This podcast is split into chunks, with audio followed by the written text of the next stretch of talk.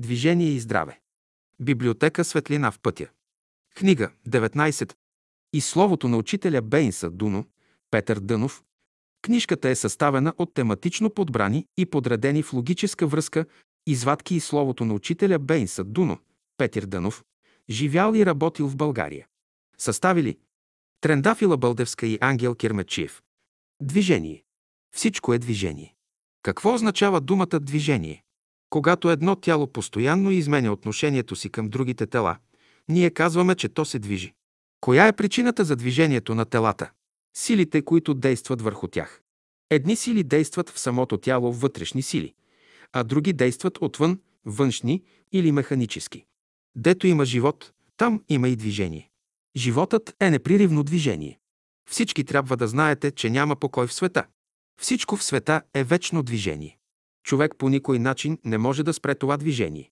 Изобщо, движение има навсякъде в природата. Само материята почива, само тя е неподвижна. Сама по себе си материята е инертна, неподвижна. Там, дето се забелязва най-слабото движение, то е признак на живот. Животът дава потик, импулс на материята да се движи. Животът оформя материята. И неподвижното, мързеливото, ленивата започва да еволюира. Дето има еволюция, там има движение. Дето има движение, там има и живот. Щом дойде животът, човек трябва да се радва, че работи, че се движи, защото движението е качество на живота. Който е слязал на земята, човек неизбежно трябва да се движи. Остане ли в покой, в бездействие, той влиза в областта на свещения мързел. Бездействието и мързелът водят към ръждясване, а ръждясването към разлагане. Мнозина се страхуват от движението. Те мислят, че като се движат, ще страдат. Не е така. Като си движи и като страда, човек се усъвършенства. Правете често екскурзии по планините, да избегнете онази инертност, която води човека до мързъл. Животът е движение. Следователно, нищо не оставяй в покой. Всичко около тебе трябва да се движи. Умът, сърцето, волята ти трябва да бъдат в движение. Какво движение? Разумно. Следователно, ако нещо те измъчва или ако си в тъмнина, знай, че си в застой. Ако само за момент мисълта ти престане да работи, ти ще се натъкнеш на голямо нещастие. Ако само за момент сърцето и волята ти престанат да работят, пак те очаква нещастие. Наистина всичко е в движение. Ръцете, краката, мислите, чувствата, постъпките, способностите – всичко се движи. Ще се движиш, ще работиш, за да не атрофират органите ти. Хората се оплакват, че очите им отслабват и не виждат добре. Много естествено, те не работят с очите си, не правят достатъчно движение. Когато искат да видят нещо нагоре, надолу или настрани, те не движат очите си, а главата си, поради което малко кръв приижда към очите им и не се хранят добре. Земният живот на човека се изразява чрез движение. Всяка една мисъл, всяко едно чувство ще се изяви чрез какво и да е движение. Или чрез движение на вашите уста, или чрез движение на вашите очи, на вашата дясна или лява ръка, на вашия десен или ляв крак. На веждите на главата вие ще заемете каква и да е поза. На физическия свят по-голямо богатство от движението не съществува. Когато човек дигне единия си пръст нагоре и казва някому «Аз ти казвам, ти трябва да ме слушаш», това показва, че този човек започва с единицата, т.е. 100,000 000 атоми, които се намират в този пръст. Като дигне и двата си пръста нагоре, той ангажира в работа 200,000 000 атоми. Като дигне и трите си пръста, той ангажира 300,000 000 атоми. Като дигне четирите си пръста, 400,000 000 атоми. И най-после, като дигне петте си пръста, той впряга на работа 500,000 000 атоми и казва Знаете ли какво мога да направя аз?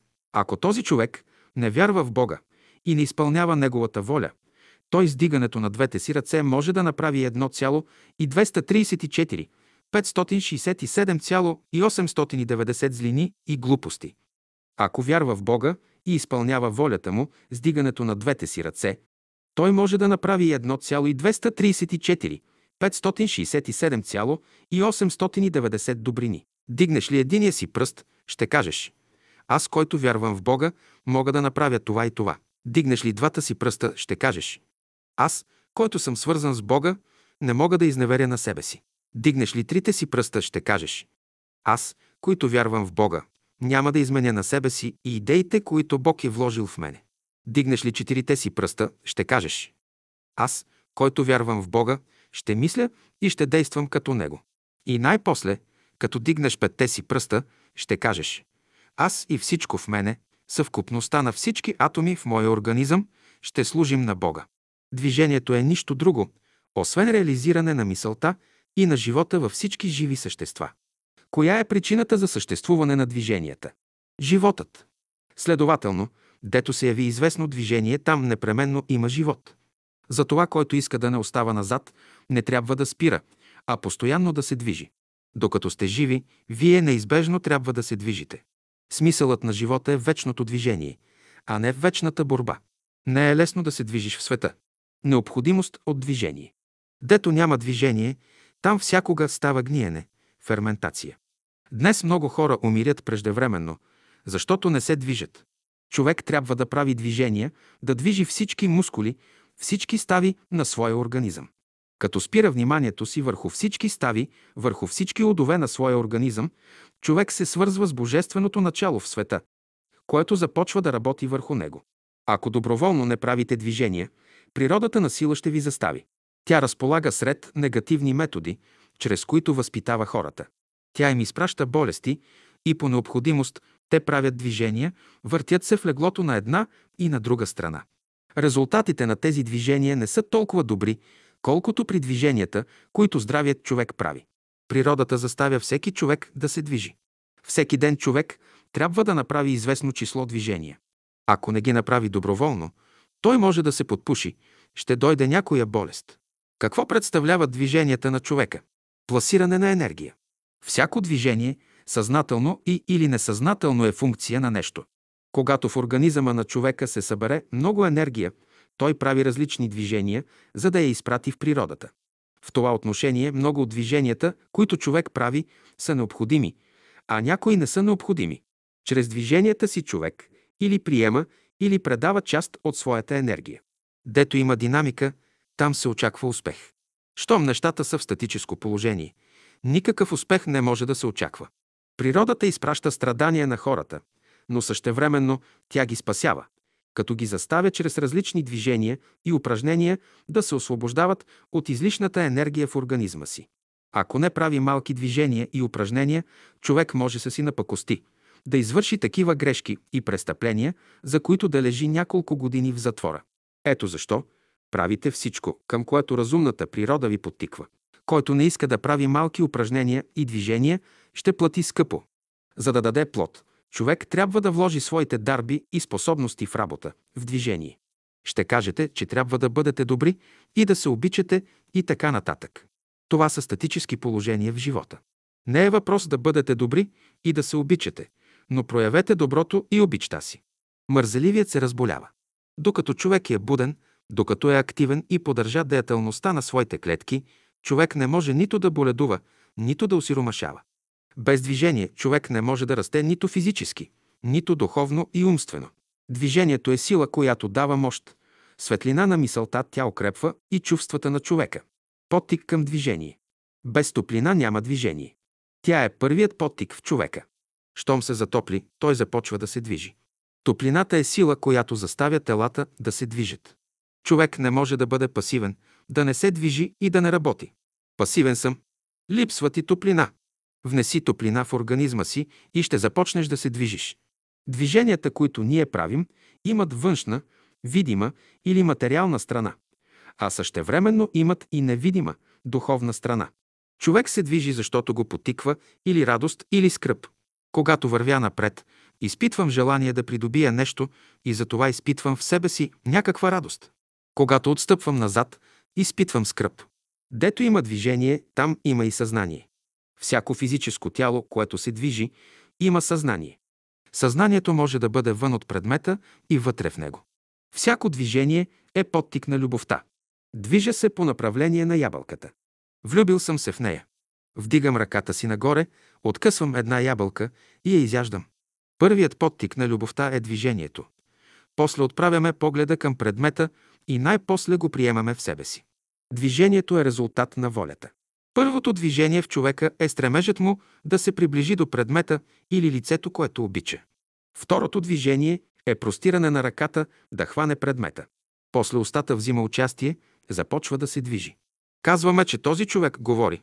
Изобщо движенията на тялото трябва да се координират или съгласуват. Всяко движение на човека се обославя от една вътрешна съзнателна или несъзнателна мисъл. Като знаете това, вие трябва да гледате да им хармония между движенията ви и самите вас. Когато умът мисли, има движение, когато сърцето чувства, пак има движение.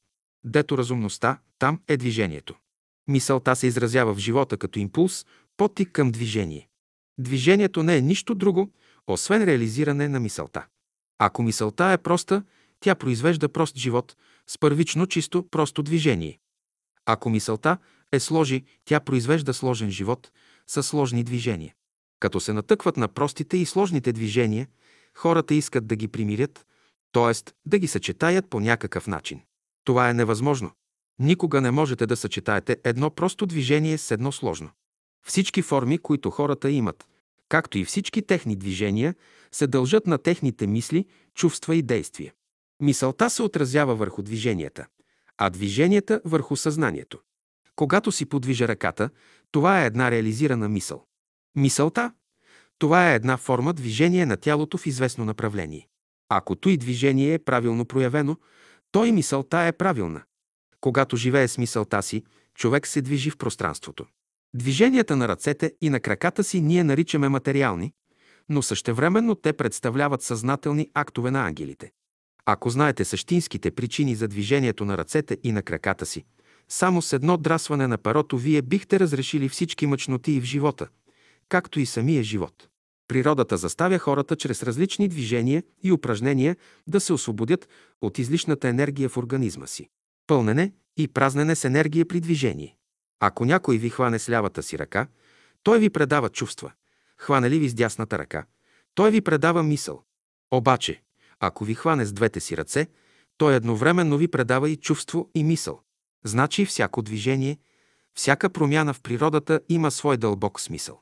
Хората правят различни движения, без да разбират значението им. Много от техните движения са подсъзнателни, резултат на излишна енергия в организма. Всяко движение е проява на енергия, която е резултат на вътрешна или външна проява. Като правят движение ту с лявата, ту с дясната ръка. Хората местят енергиите в организма си и по този начин ги уравновесяват. Като наблюдавате човека, виждате колко много движения прави той. Ту главата си хваща, ту челото, ту уши, те, а от време на време движи и ръцете си. Чрез движенията си човек регулира енергиите на своя организъм. Колкото по-съзнателни са движенията му, толкова по-правилно се регулират енергиите на неговия организъм. Човек трябва да прави съзнателни движения и да ги прилага в своя физически живот, като метод за трансформиране на енергиите си. Когато искате да възприемате енергии от Слънцето, трябва да правите упражнение сутрин. Когато искате да се освободите от събраната енергия през деня, трябва да правите упражнение вечер. Земята всичко взима, освобождава човека от излишната енергия, за да може сутрин отново да възприема от Слънцето. Значи вечер ще се изпразвате, сутрин ще се пълните. Ако не се изпразва, човек ще бъде подобен на бомба, готов всеки момент да избухне. Излишната енергия, която е възприел, човек трупа по всички свои удове, ръце, крака, очи, уши и дето го бутнат, веднага се произвежда взрив.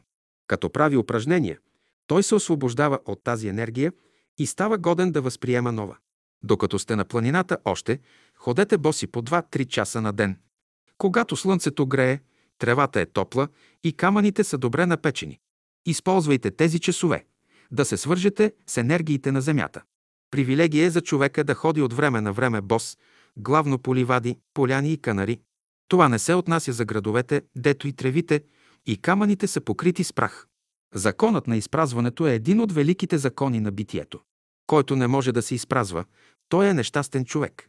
Щастлив човек е онзи, който знае как да се изпразва.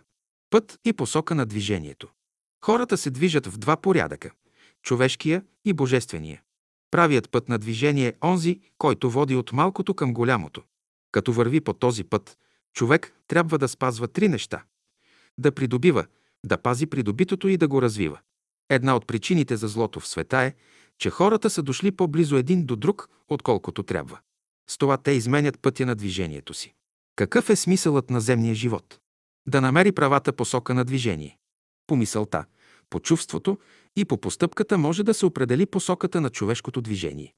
Виждате, че някой прави едно движение с ръката си, като че вика някого. С това движение той изказва желанието си, което излиза от него. Значи, енергията, чрез която прави това движение, има посока отвътре навън. Друг път той прави движение, като че пъди някого. И това движение се дължи на известна енергия. Енергията пък е резултатът на някакво желание в човека. Доброто и злото са две посоки на движение. Когато твоите мисли, чувства и постъпки възлизат нагоре, ти си добър. Когато слизаш надолу съзнателно или несъзнателно, ти ставаш лош, влизаш в областта на злото. Като знаете това, опитайте посоката, по която вървите. Четете надписа и гледайте посоката, надолу ли сочи или нагоре. Ако отивате нагоре, слънцето ви изгрява. Ако отивате надолу, изменете посоката на вашето движение. Че някой не бил учен или не бил богат. Това е второстепенна работа. Важна е посоката на движението, на къде се движи тоя човек. Тъмнината е признак, че отивате надолу. Светлината е признак, че отивате нагоре. Когато слизаш надолу, ставаш тежък. Когато се качваш, ставаш лек. Олекваш, нагоре отиваш. Тежък ставаш, надолу слизаш. Който е лишен от светлина и не я разбира, губи посоката на своето движение. Често човек губи правата посока на движението си. Съзнанието му потъва в гъстата материя и той губи понятие за право и криво. Посоката на движението пък определя направлението на линиите. Възоснова на това, по посоката на линиите на човешкото тяло може да се определи на къде се движи човек. За пример, веждите, носът, устата на човека показват посоката на неговото движение. Бог значи движение в права посока на твоето битие. Бог е той, което стимулира правилното движение у вас. Движението аз тълкувам или превеждам с думата любов, защото само любовта образува движение. Любовта се усилва, когато движението на двама души става в една посока. Всички хора се движат в посока на истината. Ако живее съзнателно, човек може да измени посоката на своето движение и по този начин да се приближи или отдалечи от истината. Видове движения. Естествени движения. Хората правят различни движения. Движенията трябва да бъдат естествени, а не престорени. Наблюдавате малките деца до 6-7 годишна възраст. Движенията от тях са много правилни, естествени, но като минават от 7-14 годишна възраст, техните движения стават изкуствени. Вследствие спирането на тези движения, у нас се зараждат разните болести. Кое е най-естествено положение? То е това, което продължава най-дълго време. Всяко движение е на мястото си само тогава, когато е в съгласие с законите на природата. Вглеждайте се в движенията, които ръката прави. Не се позволява на ученика да прави неестествени движения с ръката. Ще правиш движения, които са приятни, сами да сте доволни от тях. Като направиш едно естествено движение, съгласувано с законите на природата, ти ще почувстваш голяма приятност в себе си. Като направиш едно неестествено движение, ще почувстваш като че ли те прерязват с нож. Естествените движения са разумни и красиви. Отклонили се от естествения живот, човек започва да губи красотата и пластичността на движенията. Когато сте добре разположени, движенията излизат естествени. Щом изгубите разположението на духа си, движенията излизат неестествени. Съзнанието ви трябва да бъде будно, а движенията ви – естествени. Свободни движения. Човек трябва да бъде свободен в движенията си. Свободният човек се проявява така, както Бог го е създал. Той е естествен във всичките си прояви. Дето е чистотата, там движенията са свободни. Бъди свободен в движенията си. При всяко свободно движение човек изразходва два пъти по-малко енергия. Колкото енергиите са по-фини, толкова движението е по-свободно. Ако обичаш истината, движенията ти ще бъдат свободни и хармонични. Красиви движения. В какво седи красотата на движенията? Да мига с очите си, да маха с ръцете си на една и на друга страна. Това не означава красота. Когато движенията на човека се диктуват от хармонични мисли и чувства, те всякога са красиви. Колкото по-голяма хармония съществува в човека, толкова по-красиви са неговите движения. Разумните движения са красиви. Когато музиката се съчетае с движението, то е красиво, а когато се съчетае с речта, става още по-красиво. Стремете се към красиви движения, към красиви линии, които се отразяват здравословно върху човека. Като изучавате красивите линии и движения, вие се свързвате с духовния свят, с мисълта и чувствата на духовните същества. Бавни и бързи движения. Ако скъсява пътя на своите мисли и чувства, човек забавя движението си.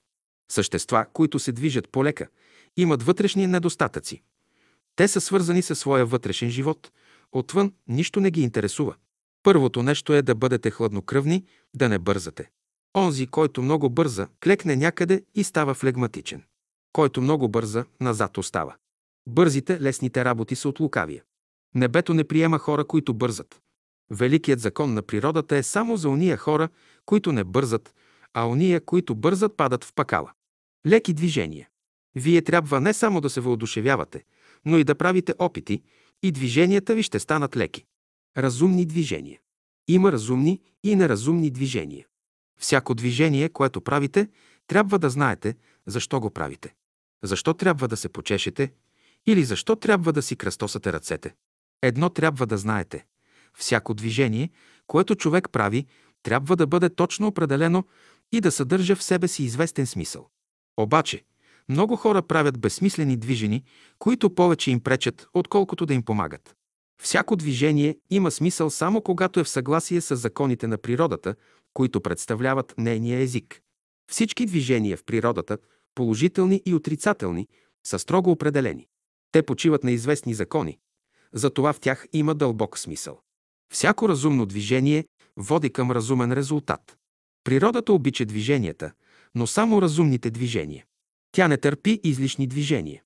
В нея умора и пресилване няма. Всяко движение е на място. То се явява като преходен пункт на тия енергии, които идат от Слънцето. Ако вие разбирате тия движения, щяхте да знаете да движите главата, ръцете, краката и цялото си тяло хармонично. Всяко движение, което правите, трябва да бъде разумно, да има смисъл. В идейния живот всяко движение е разумно. Като правите движения, трябва да обръщате внимание на това, дали те са разумни или не. Разумните движения се намират под контрола на съзнанието у човека, при което всички частици на тялото му са под негов контрол. При неразумните движения съзнанието на човека не взима никакво участие. Всяко движение им смисъл само когато е в съгласие с законите на природата, които представляват нейния език. Разумните движения представляват наука, към която някога хората ще се върнат. Движението е разумно, когато е в хармония с всички разумни същества. Когато всички същества са били с нас в хармония, усещате една вътрешна радост.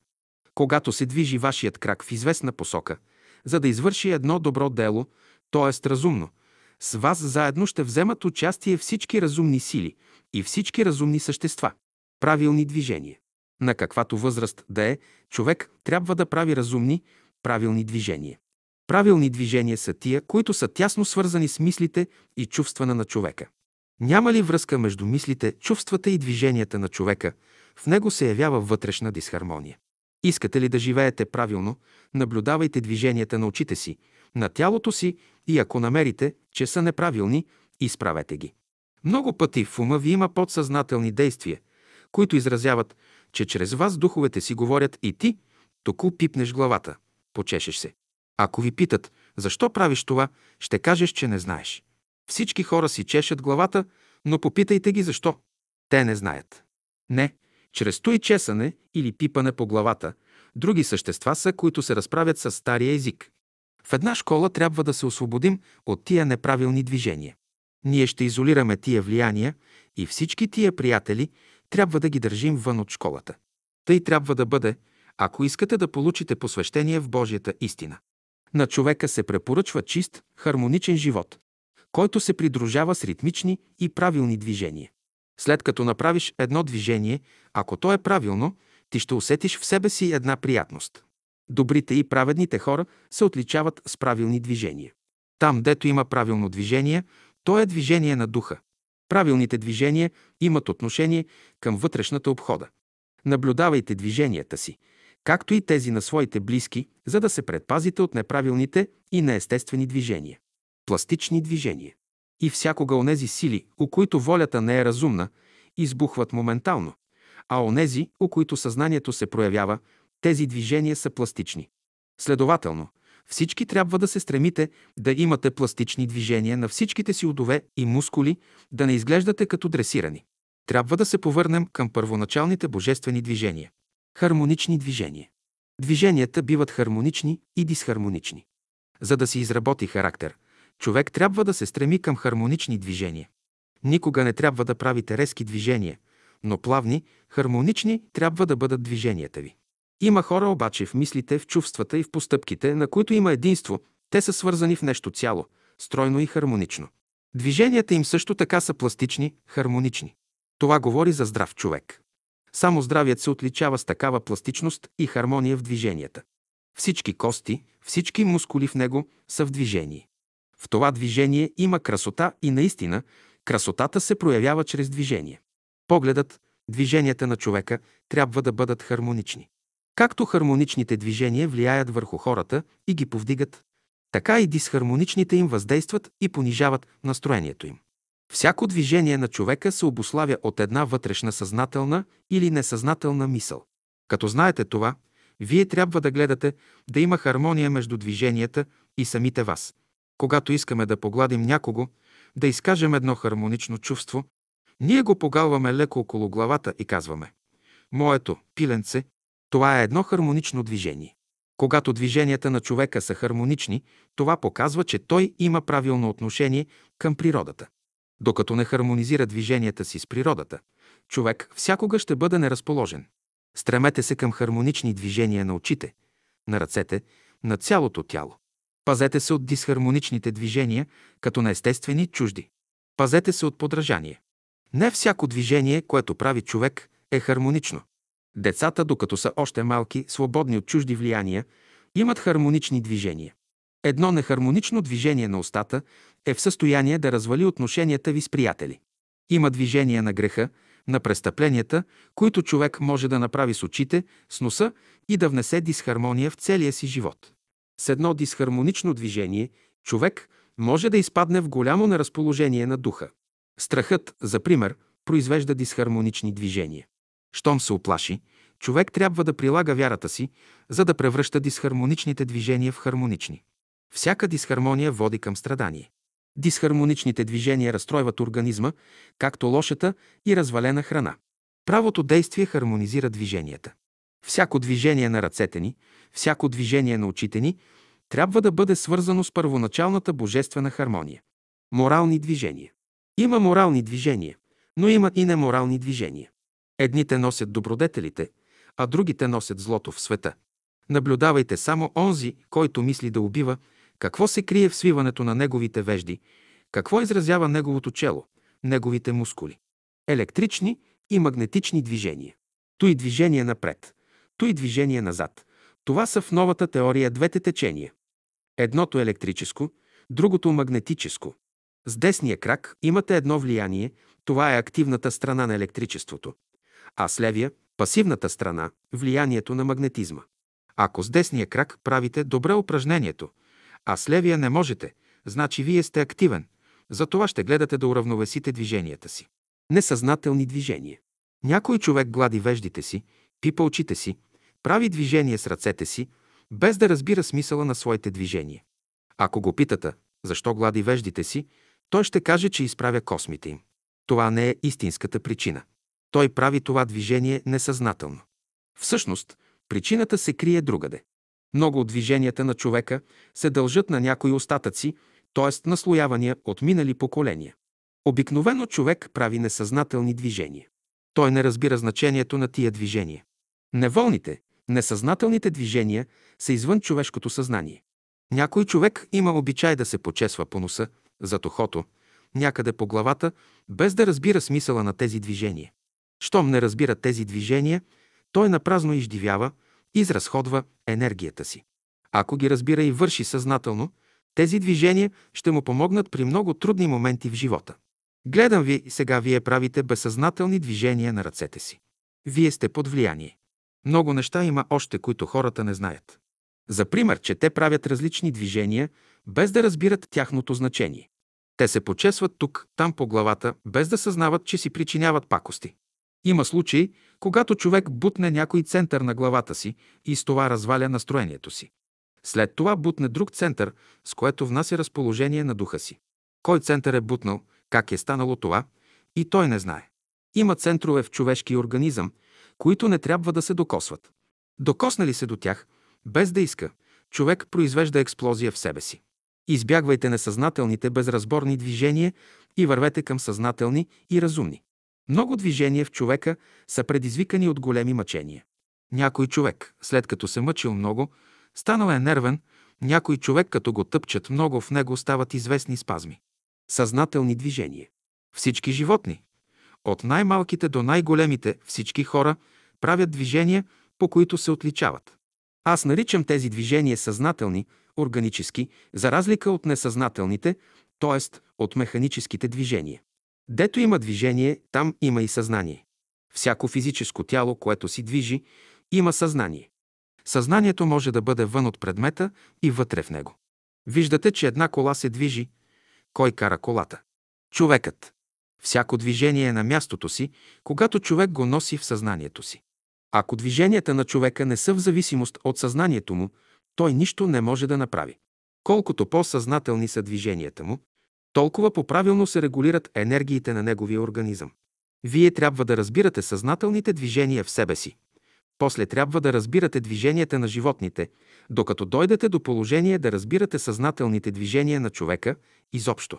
Велика е науката за движенията. Човек трябва да прави съзнателни движения и да ги прилага в своя физически живот, като метод за трансформиране на енергията си. Чрез разумни и съзнателни движения вие можете да подобрите разположението си. Ако чрез несъзнателните си движения човека променя разположението си от лошо в добро, колко повече. Той би могъл да направи това с съзнателни движения. Индусите имат цяла наука за движенията, макар че те отиват до крайност. Мисълта се отразява върху движенията, върху съзнанието. Човек трябва да прави движения, но всякога обмислени по известни разумни закони. При всяко движение, което правиш, ти трябва да мислиш, за да бъде то в полза и да е силно. Не мислиш ли, енергиите се изразходват, без да има полза. Като става сутрин от сън, човек трябва да отдаде известно внимание и грижи на тялото си, на движенията си, които прави. От тях именно зависи успехът или неуспеха на работата му през целия ден. Движение за връзка. От движенията на човека зависи с какви течения на природата ще се свързва с възходящи или с нисходящи. Ако видите, че някое дете става с гърба си нагоре и с поглед, отправен към земята, ще знаете, че през целия ден то ще бъде плачливо и кисело. Същото се отнася и за възрастния човек. Без да съзнава и разбира нещата, понякога човек прави такива движения, които го поставят в разногласие с силите на природата, за пример. Някой коленичи и така се моли на Бога. Той не знае, че като коленичи влиза в съгласие с земята – а в разногласие с небето.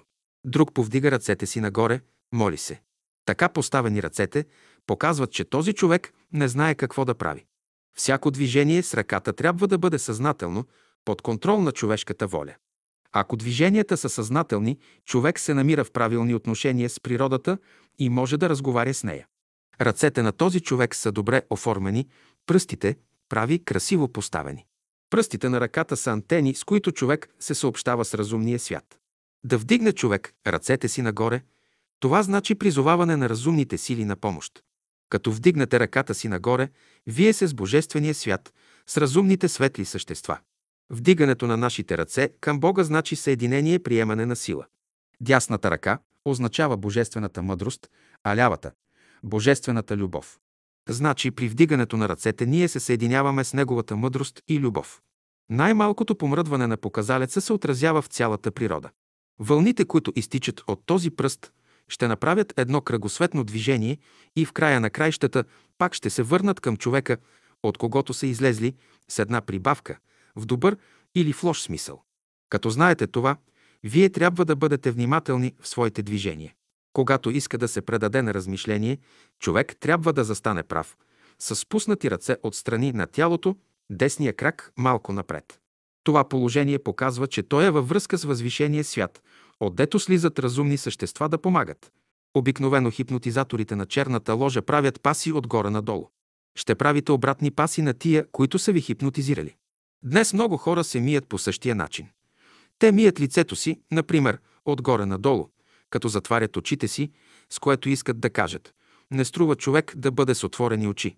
Човек трябва да прави движения, т.е. паси на страна, обратно на тия от черната ложа. Когато мокрите косата си, правете пак същите движения, отдолу нагоре, а не обратно. Въздействие на движенията върху човека. Движенията на ръката оказват влияние върху мозъка на и нервната система на човека. Според езика на природата, движението на цялата ръка означава едно нещо. Движение на китката само. Друго нещо. А движението и от лакътя надолу. Трето нещо. Движението на цялата ръка означава материалистическо състояние. Това показва, че материализмът взима надмощие от човека. Движението на китката показва надмощие на умствения свят. Движението на ръката от лакътя надолу показва надмощие на духовния живот. Значи движението от лакътя надолу представя връзка между материалистическия и умствения живот. Има разлика дали човек свири с цялата си ръка, с китката си само или от китката надолу. Който свири с китката си само, той развива своя мозък, който свири с цялата си ръка.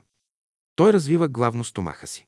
Когато посрещате приятеля си, когато обичате, вие се ръкувате по особен начин с него, като поддържате специфична линия на обхода и поведение.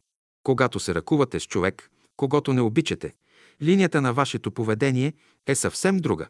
Когато се ръкувате с човек, когато обичате, движенията на мускулите на лицето и на цялото тяло са пластични, леки, с особена мекота. Макар и подсъзнателни, тези движения определят връзката и отношенията между душите. Движенията на майката към любимия и син са едни, а движенията на господаря към слугата са други. Значи движенията, които произвежда любовта в човека, се различават коренно от движенията на безлюбието. Когато поставите ръцете си напред, с дланите навън, това движение влияе върху лицето ви, става обмяна между енергиите на ръцете и тези на лицето и главата. Когато поставите ръцете на гърдите си, с дланите на тях, става обмяна между енергиите на ръцете и тези на гърдите. Някои неща, някои движения имат смисъл, а някои, понеже не знаете значението им, остават безсмислени за вас. Щом движението е в хармония с мислите и чувствата ви, усещате една приятност. А всяко едно чувство се определя от ред причини, от вибрациите на различните движения. Да се движи човек по планините съзнателно – това значи да изпитва истинска божествена радост. Всяко криво движение е в състояние да опорочи и най-светлата мисъл. Всяко физическо движение на човека е придружено с известна психическа промяна. От движенията зависи ще подобри или влуши своето психическо състояние. Щом вътрешният свят се уравновеси, ще се възстанови хармония и в движенията на външните удове. Всяко движение, което човек прави, оказва известно въздействие и върху самата природа. Всяко дисхармонично движение на физическия свят произвежда дисхармония в астралния. Всяка дисхармония в астралния свят се отразява и в умствения. Тълкуване на движенията. Изобщо, всички движения в човека са свързани с неговия вътрешен живот. Всички движения на човека, съзнателни или несъзнателни, изявяват известни прояви. Всяко движение отговаря на мислите и чувствата, които занимават човека в дадения случай. Всяко движение има дълбок смисъл. Той изразява състоянието, в което човек се намира. Например, когато се обесърчи, човек туря ръцете на гърдите си с палците навътре. Когато се насърчи, той вдига палците си нагоре. Ако наблюдавате себе си, от движенията си можете да познаете какво е настроението на душата ви, в каква посока вървите, надолу или нагоре. Всяко движение, съзнателно или несъзнателно, определя характера на човека. Има една цяла наука, според която хората се познават в движенията си. Някой човек, като върви напред, по движенията му отзад от гърба, можеш да го познаеш какво мисли, какъв е характерът му, на къде отива и какви са неговите приятели. Учениците способни и неспособни се различават в движенията си. Неспособният и мързелив ученик се свива, криви тялото си, мускулите на лицето си, не е свободен. Способният има самообладание, от него лъха нещо красиво и благородно. Изобщо, линиите на движенията определят човешкия характер. Движенията на ръцете упражнява известно влияние върху всички ваши органи и върху вашата воля. Ако ръката ти е в движение, преодоляващо влияние има волята. Когато отдалечавате ръцете си, то и движение действа успокоително. Когато пък движите ръцете си една срещу друга, то и движение действа в противовес на първото. Когато разтваряте широко ръцете си, то значи, че искате да възприемете, а като ги съберете, свиете, това показва, че искате да извършите съзнателно всичко, що сте възприели. Всяко наше външно действие е израз на действие, което става вътре в духовния свят. Когато издигнете ръцете си над главата си така, че да се образува еврейската буква Шин, Ш, това значи, че искате да растете към Бога.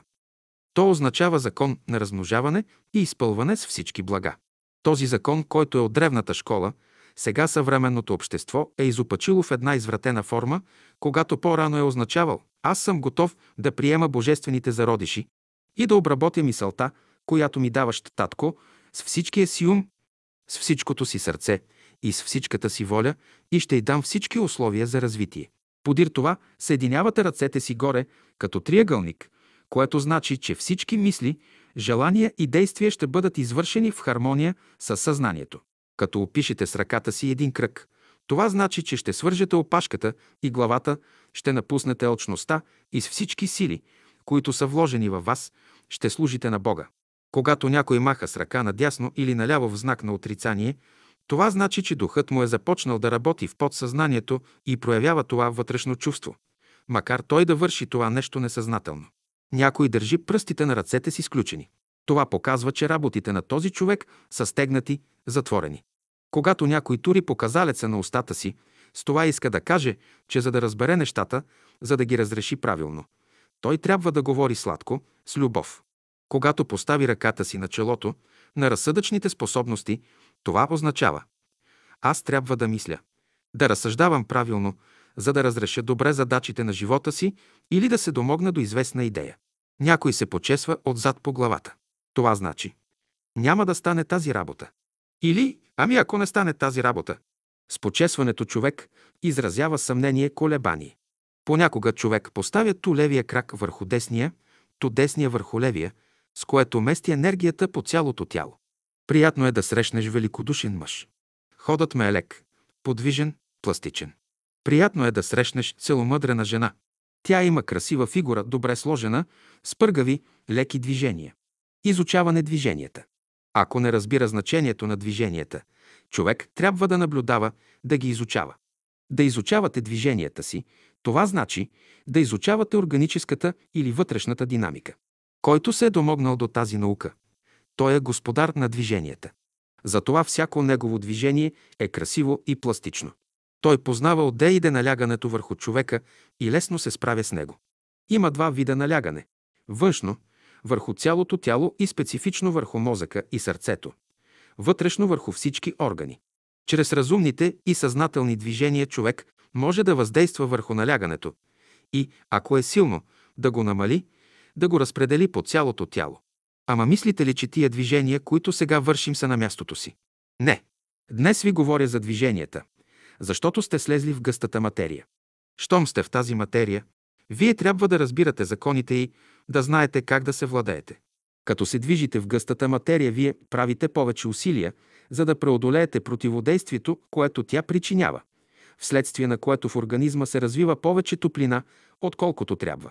Тази е причината, поради което често главата ви е по-топла, отколкото трябва. Наблюдавайте какви движения имат добрите хора. Аз бих желал да наблюдавате главните движения на светските хора, които са добри, и на светските хора, които са лоши. Вие трябва да следите движенията си, да бъдете разумни. Ако наблюдавате себе си, от движенията си ще можете да познаете какво е настроението на душата ви, в каква посока вървите, надолу или нагоре. Искате ли да живеете правилно, наблюдавайте движенията на очите си, на тялото си и ако намерите, че са неправилни, изправете ги. Изучавайте движенията на ръцете и краката си на всички мускули на лицето си. Определени движения 56. Изобщо всички движения, които човек прави, определят неговото състояние, както и характера му. В движенията се крие цяла наука. По тях човек може да научи много неща. Закони на движението. Движението има отношение към законите на физическия свят, към волята. Ако не разбирате законите на движението, няма да имате никакви постижения. Човек трябва да се движи според законите на природата. Не спазва ли тези закони доброволно, природата ще го застави на сила да ги прилага. Всички движения в природата, положителни и отрицателни, са строго определени. Те почиват на известни закони, затова в тях има дълбок смисъл. В разумната природа има закони, които регулират всички движения. Всяко движение представя геометрически ъгли, които са математически изчислени. Трябва да знаете начина на движението. За пример, магнетизаторите, като знаят закона на движението, могат лесно да приспят някого. Започват да му правят движения, тъй отгоре надолу веднъж, дваш, три пъти, докато го приспят, с дясната ръка на дясната страна, с лявата ръка на лявата страна. После правят движение с ръцете на страна и духане, които имат разбудително влияние. Когато някой човек направи срещу вас движение с ръцете си отгоре надолу, вие току виж, погледнете го и заспите. Някой човек ви погледне и веднага си отнеме очите. Какво изразява той движение? Това е едно неправилно движение. Може да кажете, какво било, че човек погледнал отгоре? Ако този човек е със силна воля, то като те погледне отгоре 3-4 пъти, може да те приспи. Всеки човек не може да те приспи. Този, който може да те приспи, той притегля токовете от тялото ти, изменя електричеството и магнетизма ти, изменя кръвообращението ти, пулса ти и те приспива. Всяко наше движение, всяка наша мисъл, всяко наше чувство трябва да бъдат в съгласие с целокупния божествен закон на всички същества, които са вътре в той колективно съзнание. Владеене на движенията. Мисълта регулира движението. Някой път вие неволно правите някакви движения, но не разбирате техния дълбок смисъл. Като се научи да контролира движенията си, човек започва да контролира и своите мисли и чувства. Всяко движение, което правите, има свой дълбок смисъл и оказва влияние върху вас. Каквито движения правите, наблюдавайте как се отразяват върху вас, какви състояния произвеждат. Някои движения се отразяват върху вас приятно, а някои неприятно. Следете тези движения и ги изучавайте. Движенията ви трябва да бъдат под контрола на вашата мисъл и воля. Само тогава ще бъдете господари на себе си и на своята съдба. Ако направите някакво движение, веднага ще си отговорите защо правите това движение, какво целите с него и така нататък. Ще се пазите от всички неестествени гримаси. А вие имате много такива. Например, кривите се на една или на друга страна, почесвате главата си от тук, от там, мърдате се и така нататък. Но ако знаете какво може да ви донесе всяко движение, вие щяхте да бъдете внимателни в движенията си. Който не се е възпитал, не може да дойде до уния естествени, хармонични движения. А всяка дисхармония води към страдания. Стремете се към правилни, естествени движения. За духовния човек всяко движение, всяко побутване по главата, по челото или другаде има дълбок смисъл ще знаете, че законът на самовладеенето е в зависимост от закона за движението. За в бъдеще ще знаете как да възпитавате децата си. Децата се много лесно подават. Ще кажете, ела, мама. Ще направите едно движение, друго движение и те ще възприемат. Защо да вземете пръчка? Вие трябва да имате предвид, че истинската наука започва с умението на човека да владее движенията си, да бъде господар на своето тяло. Щом вътрешният свят се уравновеси, ще се възстанови хармонията и в движенията на външните удове. Външният свят е отражение на вътрешния. Щом вътрешният живот на човека е уреден, като последствие на това ще бъде уреден и външният. Всеки трябва да работи върху себе си, да контролира своите движения, да възстанови естествените линии на тялото си, което природата първоначално му е дала. Много ще страда човек, докато възстанови своите първоначални движения и линии на тялото си. Стремете се към красиви, съзнателни и пластични движения, за да се свържете разумно с приливите и отливите на космичната енергия, т.е. с изтичащата и втичаща се космична енергия. Излизането и влизането на космичната енергия определя здравословното състояние на човека, а също така и неговите мисли и чувства. Нас трябва да ни интересуват хората на движението, на учението и на работата. Упражнения. Необходимост от упражнения. Някои хора искат да бъдат силни, без да се упражняват. Природата дава своите блага само на уния, които се упражняват и работят. За да придобие пластичност и пъргавина на тялото си, човек трябва да прави физически упражнения. Не прави ли упражнения, не живее ли правилно, човек е изложен на ред заболявания. Заболяванията се дължат на изтичане на жизнените енергии на човека. Ще питате, Не може ли без упражнение? Умрелите могат без упражнение, но живите никога. Станеш сутрин от сън и се чудиш да дигнеш ли ръцете си нагоре, да клекнеш ли надолу. Искаш да избегнеш известни задължения към тялото си. Като не искаш да правиш упражнения, започваш да извърташ, да се отклоняваш от истината. Щом е въпроса за упражнение на тялото, ще правиш упражнение. Ще ставаш, ще клякаш, ще дигаш и сваляш ръцете си. Мнозина се отнасят небрежно към упражненията. Те мислят, че без упражнения може. И без упражнения може, но ще дойдат болести и страдания. Всичко в природата е в движение. Следователно, и човек трябва да се движи, да прави съзнателни упражнения. Движенията ви трябва да бъдат под контрол на вашата мисъл и воля. Само тогава ще бъдете господари на себе си и на своята съдба. Има смисъл да правите упражнения, ако придобивате нещо от тях. Всяко движение на ръцете ни, всяко движение на очите ни да бъде съобразено с първоначалната божествена хармония. На човека се препоръчва чист, хармоничен живот, който се придружава с ритмични правилни движения. Упражнения, правила. Не гледайте на движенията като на проста работа. Казвате, че упражненията са само за младите. Не е така. Всеки трябва да се упражнява. И младият, и старият. Вие сте един фокус, през който минават както слънчевите, така и земните енергии. От сутрин до обяд през вас минават слънчевите енергии, които слизат отгоре и отиват към центъра на Земята. След обяд движението е обратно. Земните енергии от центъра на Земята минават през краката ви и отиват към Слънцето. Следователно, ако правите различни движения сутрин или вечер, ще имате различни резултати. При сутринните упражнения, като вдигате ръцете си нагоре, вие възприемате слънчевите енергии. Чрез краката пък възприемате земните енергии. Всеки човек трябва да прави на ден по няколко упражнения, чрез които да смени енергиите си. Има естествени упражнения, с които човек постига добри резултати. Под естествени упражнения разбираме уния, които са свързани с природата.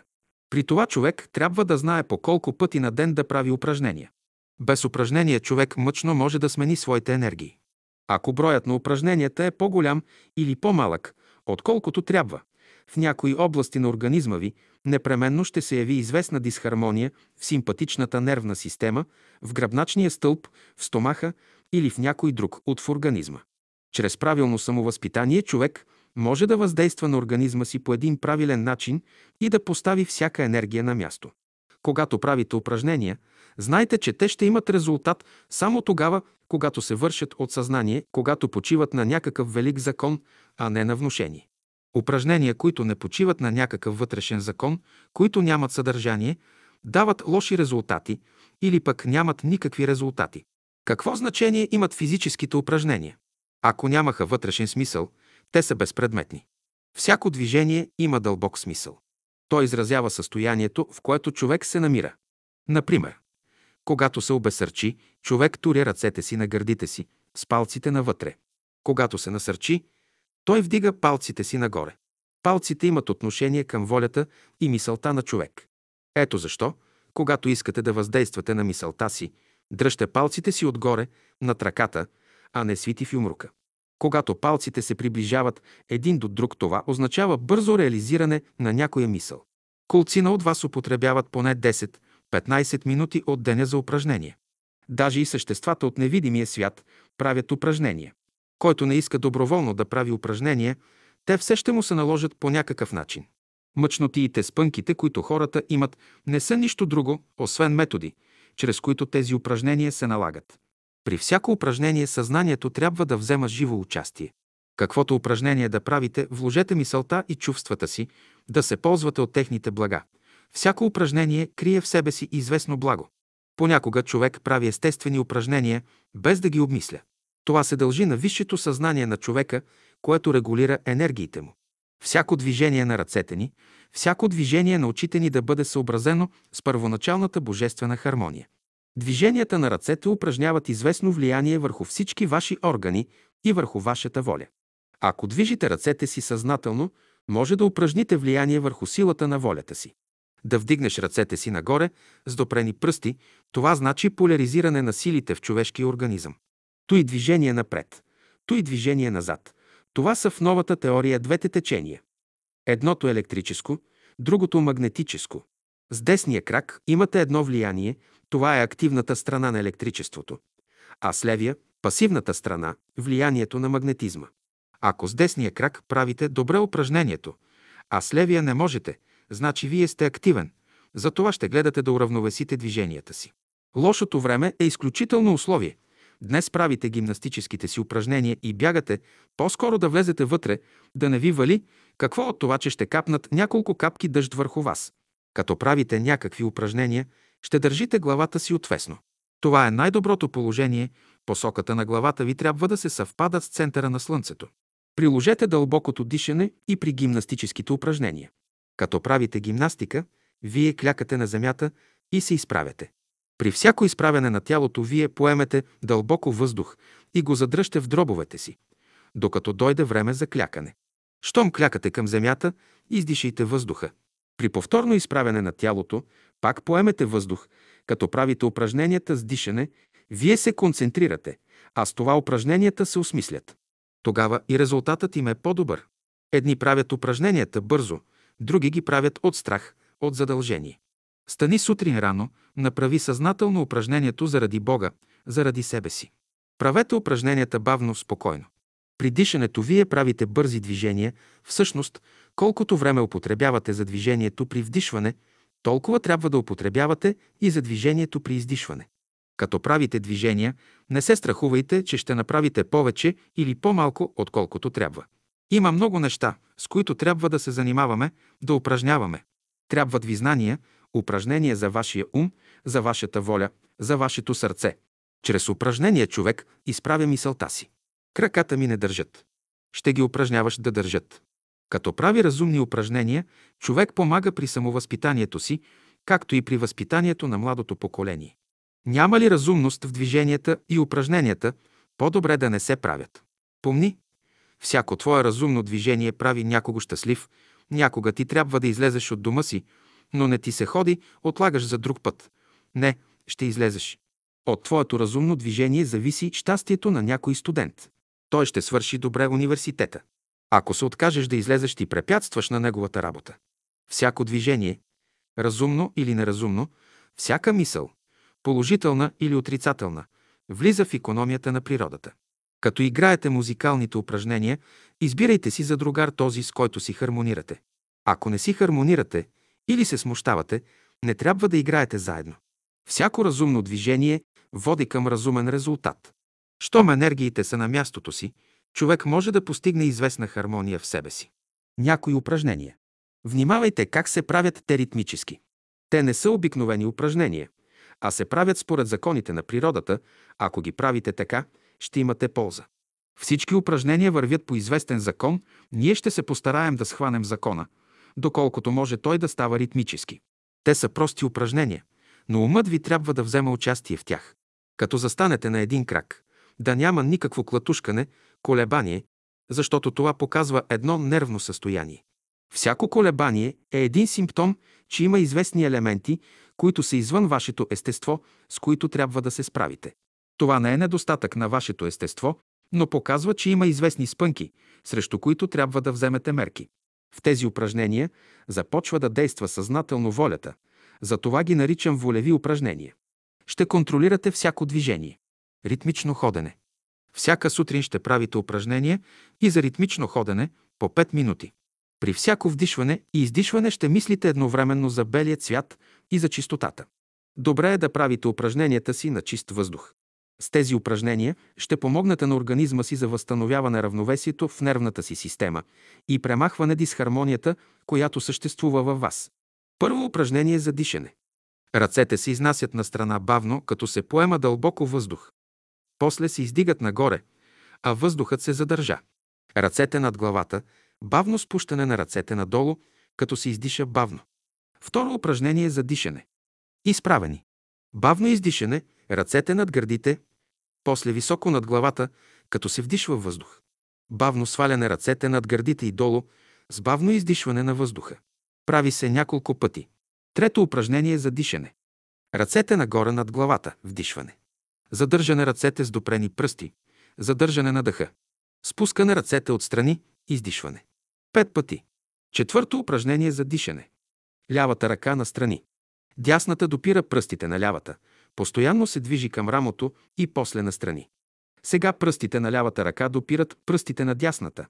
Лявата ръка се движи към рамото настрани. Това се прави три пъти. Самонаблюдение.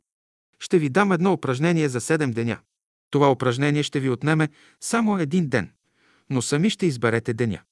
Всеки от вас, по желание, ще си избере един ден от седмицата, през който ще направи упражнението. Още със ставането си от сън, вие ще се стремите да запазите будно съзнание в движенията си.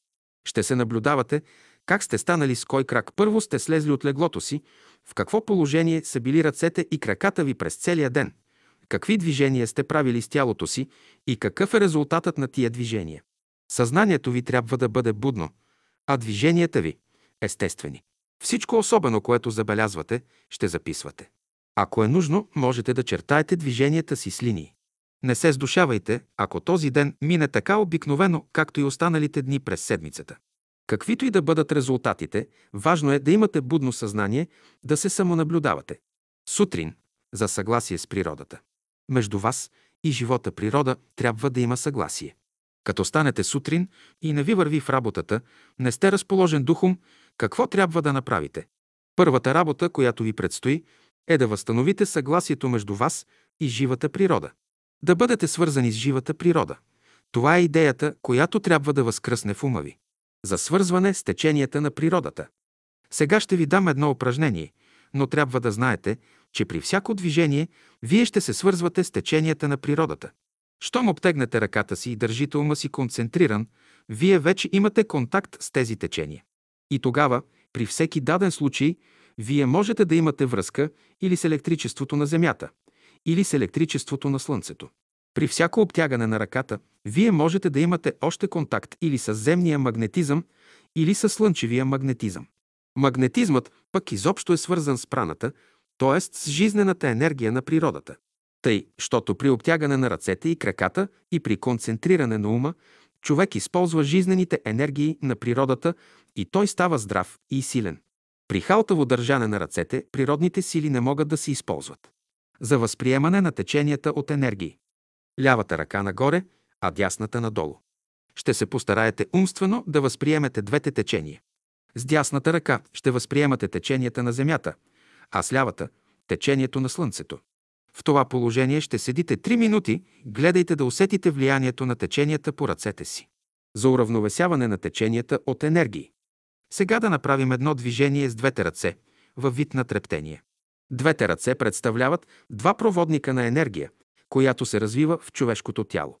Значи в тялото на човека има едно общо течение, което се образува от съединяването на отрицателното течение в дясната половина на тялото и положителното течение в лявата половина на тялото. Често с тия движения, с тези трептения на ръцете, ние уравновесяваме тези две течения. Както и да поставите ръцете си, всякога става изтичане, но като ги съедините, енергиите на природата се използват разумно. Най-добре е да става допирането на ръцете само с върховете на пръстите. Привличане силите на природата. Лява и дясна ръка напред. След това дясната се движи бавно над лявата догоре, над рамото. После минава пред гърдите близо до врата, до лявото рамо, след което се изнася и тя напред. Двете ръце остават успоредно, след което лявата ръка минава над дясната ръка. Същото положение, каквото заемаше дясната ръка. Това упражнение се прави няколко пъти, ту с лявата, ту с дясната ръка. Във всяко движение на ръцете вие можете да концентрирате ума си и да привличате силите на природата.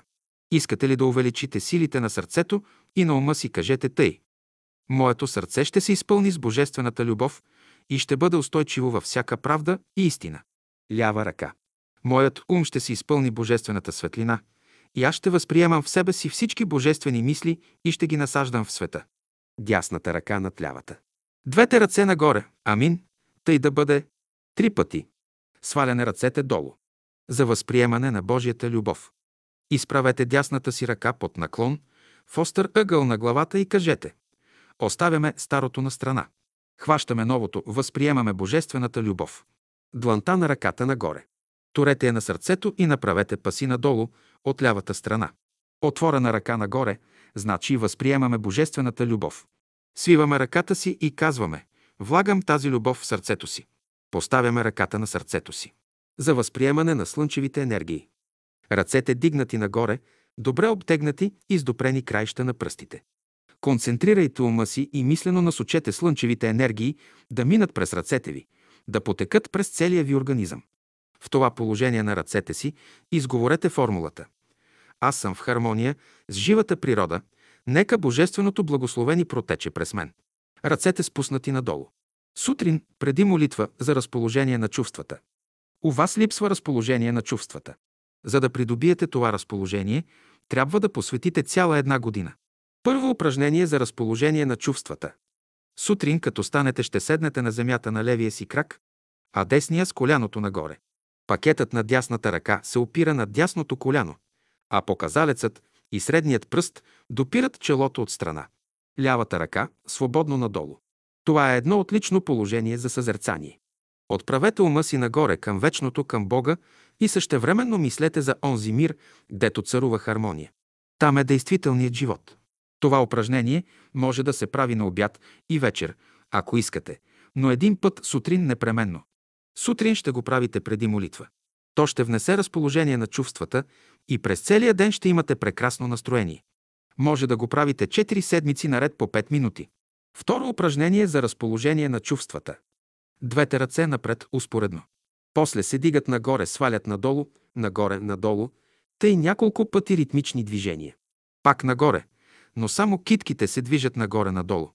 След това двете ръце се движат нагоре, надолу, много пъти и спират в хоризонтално положение. Ръцете на страна напред, китките една върху друга и пак на страна. Повторете първото упражнение няколко пъти. Ръцете над главата раздалечени и после спущане надолу, от страна покрай тялото, няколко пъти. Ръцете напред няколко пъти. За тониране. Следните две упражнения са прости, но са много ефикасни. Те са за тониране. Като правите упражненията, ще си представяте, че сте на работа, ще знаете, че вършите една много важна работа. Приемате енергия от природата. Ръцете са силови линии, по които протича живата енергия. Щом вярваш, ти свързваш ръката си с живата природа. И по всеки пръст протича тази жива, живата енергия. Ще туриш волята си в действие, веднага тия токове ще потекат, ще протече тази енергия. Първо упражнение за тониране. Изнесете ръцете настрани и десния крак надясно. Съберете ръцете си и поставете десния крак при левия. Като правите това упражнение, изговорете следната формула. Аз мога и с ума си да върша моите работи в съгласие с живата природа. После изнесете ръцете настрани и левия крак наляво. Приберете ръцете си и поставете левия крак при десния. Като правите това упражнение, изговорете следната формула. Аз мога със сърцето си да върша моите работи в съгласие с живата природа. Значи, аз мога и със сърцето си и с ума си да върша разумна работа. Ще направите тези упражнения три пъти с левия крак и три пъти с десния. Ако имаш някаква дисхармония в себе си, ще направиш упражнението то с левия, то с десния си крак и при движението ще произнасяш формулата. Светлина в ума с десния крак, топлина в сърцето с левия крак. Когато произнасяте думата светлина, подразбирайте хармония, за да можете да се тонирате. Второ упражнение за тониране. Поставете ръцете си напред, с дланите нагоре. Започнете да концентрирате ума си и свивайте пръстите на ръцете си, като свивате и ръцете си до раменете, като че дигате някаква тежест. После бавно протягане ръцете напред и отваряне на пръстите. Когато свивате ръцете си, ще вдишвате дълбоко въздух. Като протягате ръцете си напред, ще издишвате. При молитва. Лявата ръка напред, с дланта нагоре. Бавно издигане на дясната ръка и поставяне над лявата, със свити пръсти, като че изсипва нещо. Издигане на дясната ръка, отваряне на пръстите и поставяне на място. Двете ръце издигнати напред, една до друга, с длани обърнати към лицето. Бавно отделяне една от друга и изнасяне на страна. Направете това упражнение няколко пъти. След това свалете ръцете.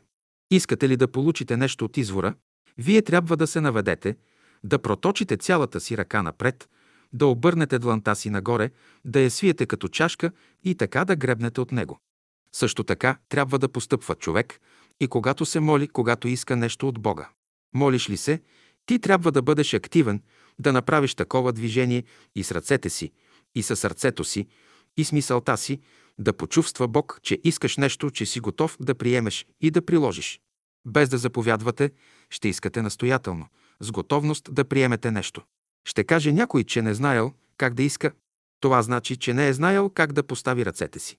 Ако беше знаел как да постави ръката си, щеше да получи нещо. За проява на волята. Когато правите тия упражнения, да имате в ума си мисълта, че проявявате волята си. Ще се обърнете с лице към юг. Всяко ново движение трае 6 броя. Брои се бавно и ритмично. При всяко коленичене коляното едва допира земята. Първо упражнение за проява на волята. Ръцете се издигат настрани до хоризонтално положение. Така се държат ръцете до края на упражнението. Десният крак се изнася напред. Коленичи се на дясното коляно. Изправя се тялото. Изнася се левия крак напред. Коленичи се на дясното коляно. Изправя се тялото. Връщане. Десният крак се поставя назад, коленичи се на дясното коляно. Тялото се изправя. Левият крак назад. Коленичи се на лявото коляно, тялото се изправя. Десният крак назад. Коленичи се на дясното коляно, тялото се изправя. Десният крак се поставя на мястото при левия. Ръцете се свалят. Второ упражнение за проява на волята. Ръцете се изтеглят назад, успоредно с длани навън. Десният крак се поставя напред. Коленичи се на лявото коляно, като едновременно с това ръцете се спущат надолу, с дланите обърнати напред и пръстите малко привити, като загребане.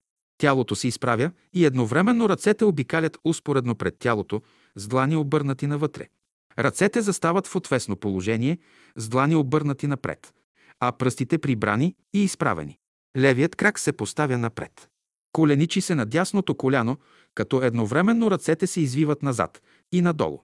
Упражнението продължава по същия начин, като още веднъж се изнася десния крак. Връщане. Ръцете са горе. Поставя се десният крак назад.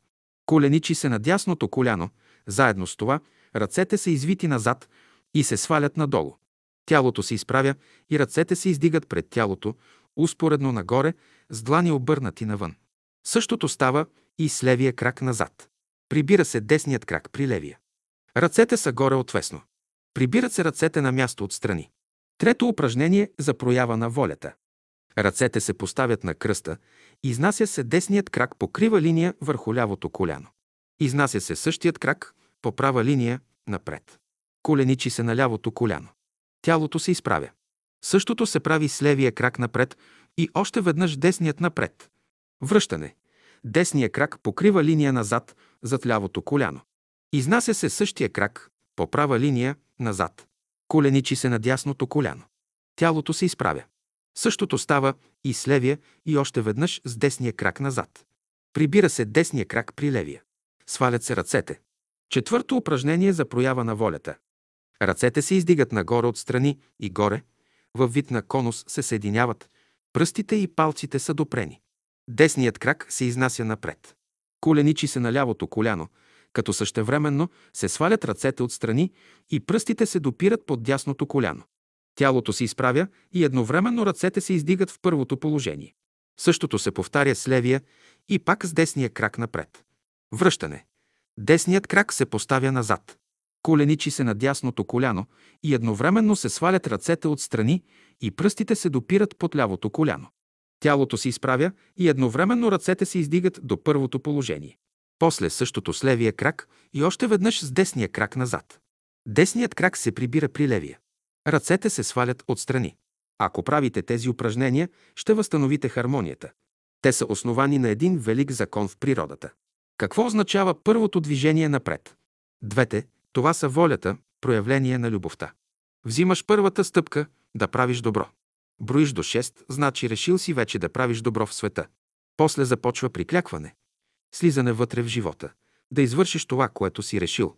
Направил си някаква крива постъпка, отстъпи назад, което става в упражненията, поправи погрешката си.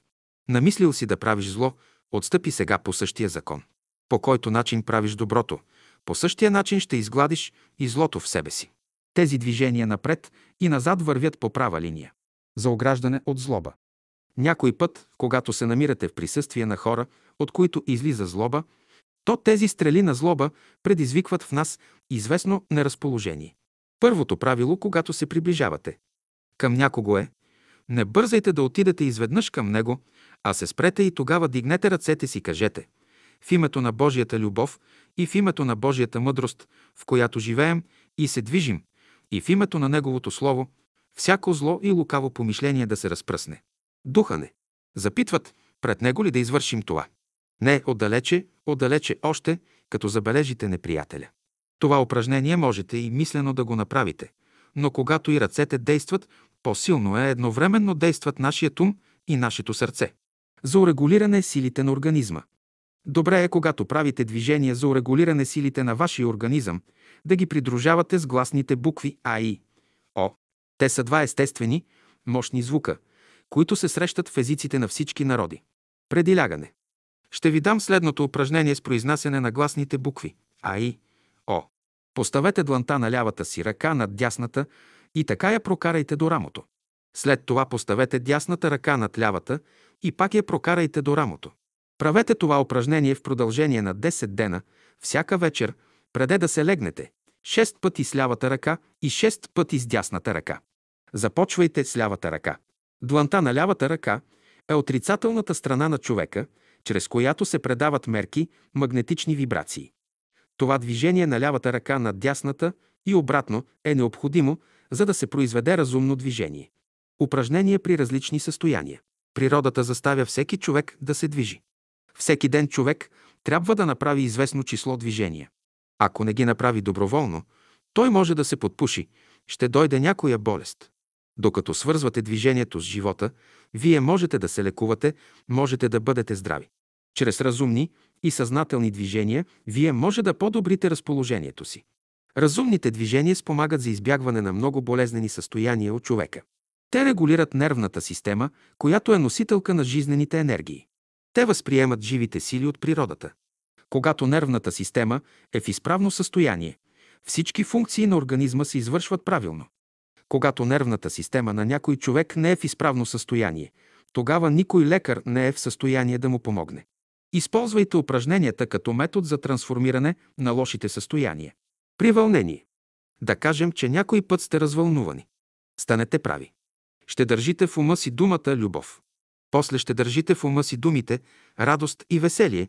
Направете следното движение с ръцете си. Турете ръцете си пред гърдите, а после настрани, като правите скитките леки трептения. След това поставете ръцете си пред устата. Като направите това упражнение 3-4 пъти и мислите върху трите думи, на разположението ви ще мине. Това е едно психологически лекуване, едно психологическо проветряване на човека. При мъчноти, както при вълнение. Ще изговаряте думите любов, радост и веселие. Ще имате тия думи като ключове. Аз искам всеки от вас да прави той упражнение 10 дни наред. Когато имате известна мъчнотия, помнете моите думи. Ще произнесете трите думи с движение на ръцете. Дойде ви една мъчнотия, направете това упражнение две, три пъти и си отбележете след колко време ще дойде резултатът. Гледайте на часовника. При дисхармонично състояние. Когато сте неразположен, когато сте в дисхармонично състояние, преди да започнете работата си, направете едно-две упражнения. Като направите упражненията, състоянието ви ще се измени. Възбудени сте. И ако искате да се укротите, вземете следното положение. Лявата ръка на кръста, а дясната изправена нагоре, под остър ъгъл, пръстите свити и палецът отгоре над тях. Няма да стискате ръката си. Просто ще държиш ръката си леко и ще съсредоточиш мисълта си. Тази хармонична мисъл ще произведе в тебе много по-голямо действие. След това бавно сваляне ръката надолу. Ако сте възбудени, разгневени, дигнете ръцете си нагоре и направете следното. Бавно издигане двете ръце над главата и леко докосване с тях по цялото тяло отпред надолу, по край главата си и после изтърсване, магнетично обливане. Това упражнение да се прави не повече от три пъти на ден. Ще отправите вашата мисъл нагоре към Бога, ще отправите любовта си към Него и считайте, че тия ръце са Божии, изявявате волята си и Бог се изявява във вас. Божията воля действа. И като прекарате един път така ръцете си, Господ е който прави това, и ще видите, че той добре ще ви подейства. Раздразнени сте. Когато времето започва да се разваля, Тоест, когато човек се мъчи, на езика му се натрупва повече електричество, от което той започва да се дразни и търси начин да се освободи. Ако някой го предизвика, той веднага се нахвърля с езика си върху него и по този начин се освобождава от набралото си излишно електричество. Щом забележите в себе си готовност да хапете с езика си, направете едно специално упражнение. Чрез това упражнение, чрез клякане и ставане, чрез докосване на ръцете до земята, вие ще прекарате електричеството в земята и ще се освободите от него. То внася успокоение в нервната система. Щом се раздразните, веднага направете упражнението. Дясната ръка нагоре, силно изопната, а лявата надолу. Бавно клякане с допиране на лявото коляно до земята. С голямо съсредоточаване на мисълта, изговорете думите, отправени към себе си, готов ли си още да говориш. После лявата ръка нагоре, а дясната надолу. Бавно клякане с допиране на дясното коляно до земята и изговаряне на същите думи. Като клекнете и станете няколко пъти, мъката и дразненето ви ще изчезнат. Тъй, щото когато набере много електричество на езика, на носа или на ръцете ви, правете упражнението по три пъти наред по този начин, именно ще се освободите от излишната енергия в организма си. При неразположение. Правете това упражнение, когато сте неразположени, да видите какви сили се крият във вас. Десният крак напред. Спокойно навеждане на тялото към земята, като си представяме мислено, че издигаме 1 кг тежест. Правете това упражнение, като постепенно увеличавате тежеста, докато достигнете до 50 кг. Като правите упражнението редовно, вие ще забележите, че мускулната ви сила се е увеличила. Щом можете мислено да дигнете 50 кг тежест, вие можете и в действителност да я дигнете. Ако си неразположен. След речта, която си държал, пипни всичките си пръсти на лявата си ръка един по един с пръстите си на дясната ръка. Пипайте всеки пръст от основата му до върха. Съберете пръстите си на лявата ръка в едно, също и пръстите си на дясната си ръка. Изнесете ръцете напред успоредно и ги допрете с дланите си. Направете това упражнение три пъти. Когато сте неразположен, правете това упражнение да видите какъв резултат ще имате. Когато някой е неразположен духом, нека направи това упражнение. Неразположен сте, подвижете си ръцете, с това упражнение ще се привлече магнетическа сила и тя ще ви помогне да трансформирате състоянието. Упражнение Дясната ръка на страна. Движение на китката нагоре и надолу. Отначало по-бавно, с постепенно усилване и пак отслабване. Дясната ръка се прибира свободно. Същото се прави и с лявата ръка. После и с двете ръце едновременно. Почивка. Двете ръце успоредно напред. Постепенно разтваряне ръцете на страна с движение на китките. Трептене. Това упражнение се прави няколко пъти. Ръцете успоредно напред. Бавно издигане на ръцете от страни на главата и до над главата и бавно снемане пак напред. Седем пъти. Един път обратно движение. Ръцете успоредно напред, издигат се над главата и се спущат край стените на главата напред. Пак първото движение четири пъти. Ръцете спират успоредно напред. Движение на китките с трептене, при постепенно усилване и отслабване. Ръцете настрани и прибрани.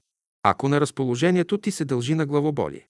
Прекарай всичките си пръсти над челото си, като започнеш от палеца и свършиш с малкия си пръст. Обаче, трябва да знаеш как да прекараш пръстите над болното място. Силна, изпълнителна воля се иска за това. При затруднение.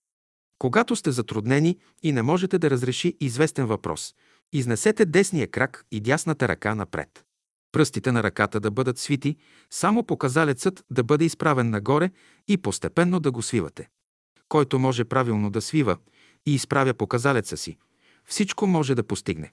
Ще свивате и изправяте пръста си 10, 30 пъти и в това време ще забравите всичко наоколо себе си. Ще се стремите да проникнете в смисъла на свиването и изправянето на показалеца. Няма движение в природата, което да е лишено от смисъл. При изкушение. Когато иска да хване една от овцете си, овчарят си служи с кука, тя крие някакъв смисъл в себе си. На същото основание, когато се намирате пред изкушение, извадете показалеца си навън и започнете да го свивате и изправяте. Така вие хващате изкушението и го обесилвате. Устойчивостта на човека зависи от правилното свиване и изправяне на показалеца. При лоши мисли, като знаете значението на показалеца, научете се да го свивате и изправяте при всяка лоша мисъл, която дойде в ума ви или при всяко изкушение. Като правите упражнението, изучавайте лошата мисъл, наблюдавайте я и ще видите, че тя прилича на животно, което има желание да ви напакости. Обаче, ако съзнанието ви е будно, тя ще мине и замине край вас, без да ви причини някаква пакост. При забравяне. Това упражнение се прави през седмицата, при когато се забъркат нещо мислите или чувстват ви. Когато се забъркат мислите ви, ще правите упражнението само дясната ръка, а когато се забъркат чувствата ви, ще правите упражнението само с лявата ръка. Лявата ръка се поставя свободно на коляното. Дясната ръка се изнася на страна, хоризонтално, след това напред, нагоря, назад в кръг, надолу. Той въртене на ръката се повтаря няколко пъти. Същото нещо се прави и с лявата ръка, а после и с двете ръце заедно. Ръцете спират хоризонтално и се спущат надолу. При отчаяние. Щом си отчаян, вдигни ръцете си нагоре, изправи се и след 10-15 минути отчаянието ти ще мине. Щом си отчаян, кажи Господи, извади ме от това състояние на безимен и ме въведи в закона на свободата, за да мисля правилно. При лошо състояние. Когато човек изпадне в тежко, лошо състояние, при което мисълта му се помрачава, чувствата му огробяват, нека направи следното упражнение. Поставяне дланите на ръцете една срещу друга, при което се допират върховете на пръстите. Лявата ръка се тегли под ланта на дясната до края на китката, след което се изправя до положение на прав ъгъл спрямо дясната ръка, без да се прекъсва движението. Дясната ръка се поставя върху лявата. При това положение и двете ръце са хоризонтално. Сега дясната ръка се тегли, хлъзга над лявата, до края на средния пръст. Най-после и двете ръце се поставят с дланите една срещу друга, както при започване на упражнението. Същото упражнение се прави и с дясната ръка. Хлъзгането, изправенето на ръката и поставянето и върху другата трябва да става без прекъсвания. Всяко прекъсване в движенията води след себе си нарушения, изключения в хармонията на природата. Като правите упражнението ту с дясната, ту с лявата ръка, вие се поляризирате. Направите ли това упражнение няколко пъти, всички ложи състояния от вас ще изчезнат. Психично упражнение номер едно. Ще ви дам едно психическо упражнение. Когато вършите това действие, ще произнасяте следното изречение. Да подчини Бог всяко наше действие в нас на духа на истината. Като правите упражнението, ще произнасяте тази формула и ще имате предвид нишето в света, което развръщава хората, ще го снемете надолу. Като дигнете ръцете си нагоре, ще концентрирате мисълта си, да започне да действа духът на истината върху вас. Това упражнение ще го направите три пъти. Психично упражнение номер две. Изречението, което трябва да произнасяте при второто психическо упражнение е да се възцари любовта, мъдростта и истината във всичката си пълнота в нашите души.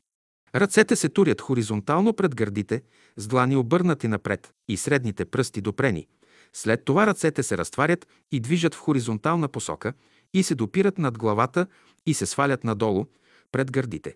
Това упражнение ще го направите три пъти и при последното изпълнение на упражнението ще кажете Така ние отваряме сърцата си на Господа, който е сега между нас, да се прослави Неговото име. Амин. Психично упражнение номер 4. Ръцете се поставят една срещу друга с допрени пръсти, дланите обърнати навън, пред лицето. Тъй, бавно се разтварят настрани до хоризонтално положение. Издигат се нагоре над главата, пръстите се допират, дланите се приближават една към друга и в това положение ръцете се спущат надолу пред лицето до подбрадата. Дланите се отдалечават една от друга, но пръстите са допрени с длани обърнати навън. В това положение ръцете се издигат бавно нагоре, до пред лицето. След той, ръцете пак се раздалечават настрани до хоризонтално положение и така нататък. Той се прави три пъти, а при снемането на ръцете за третия път се задържа той положение.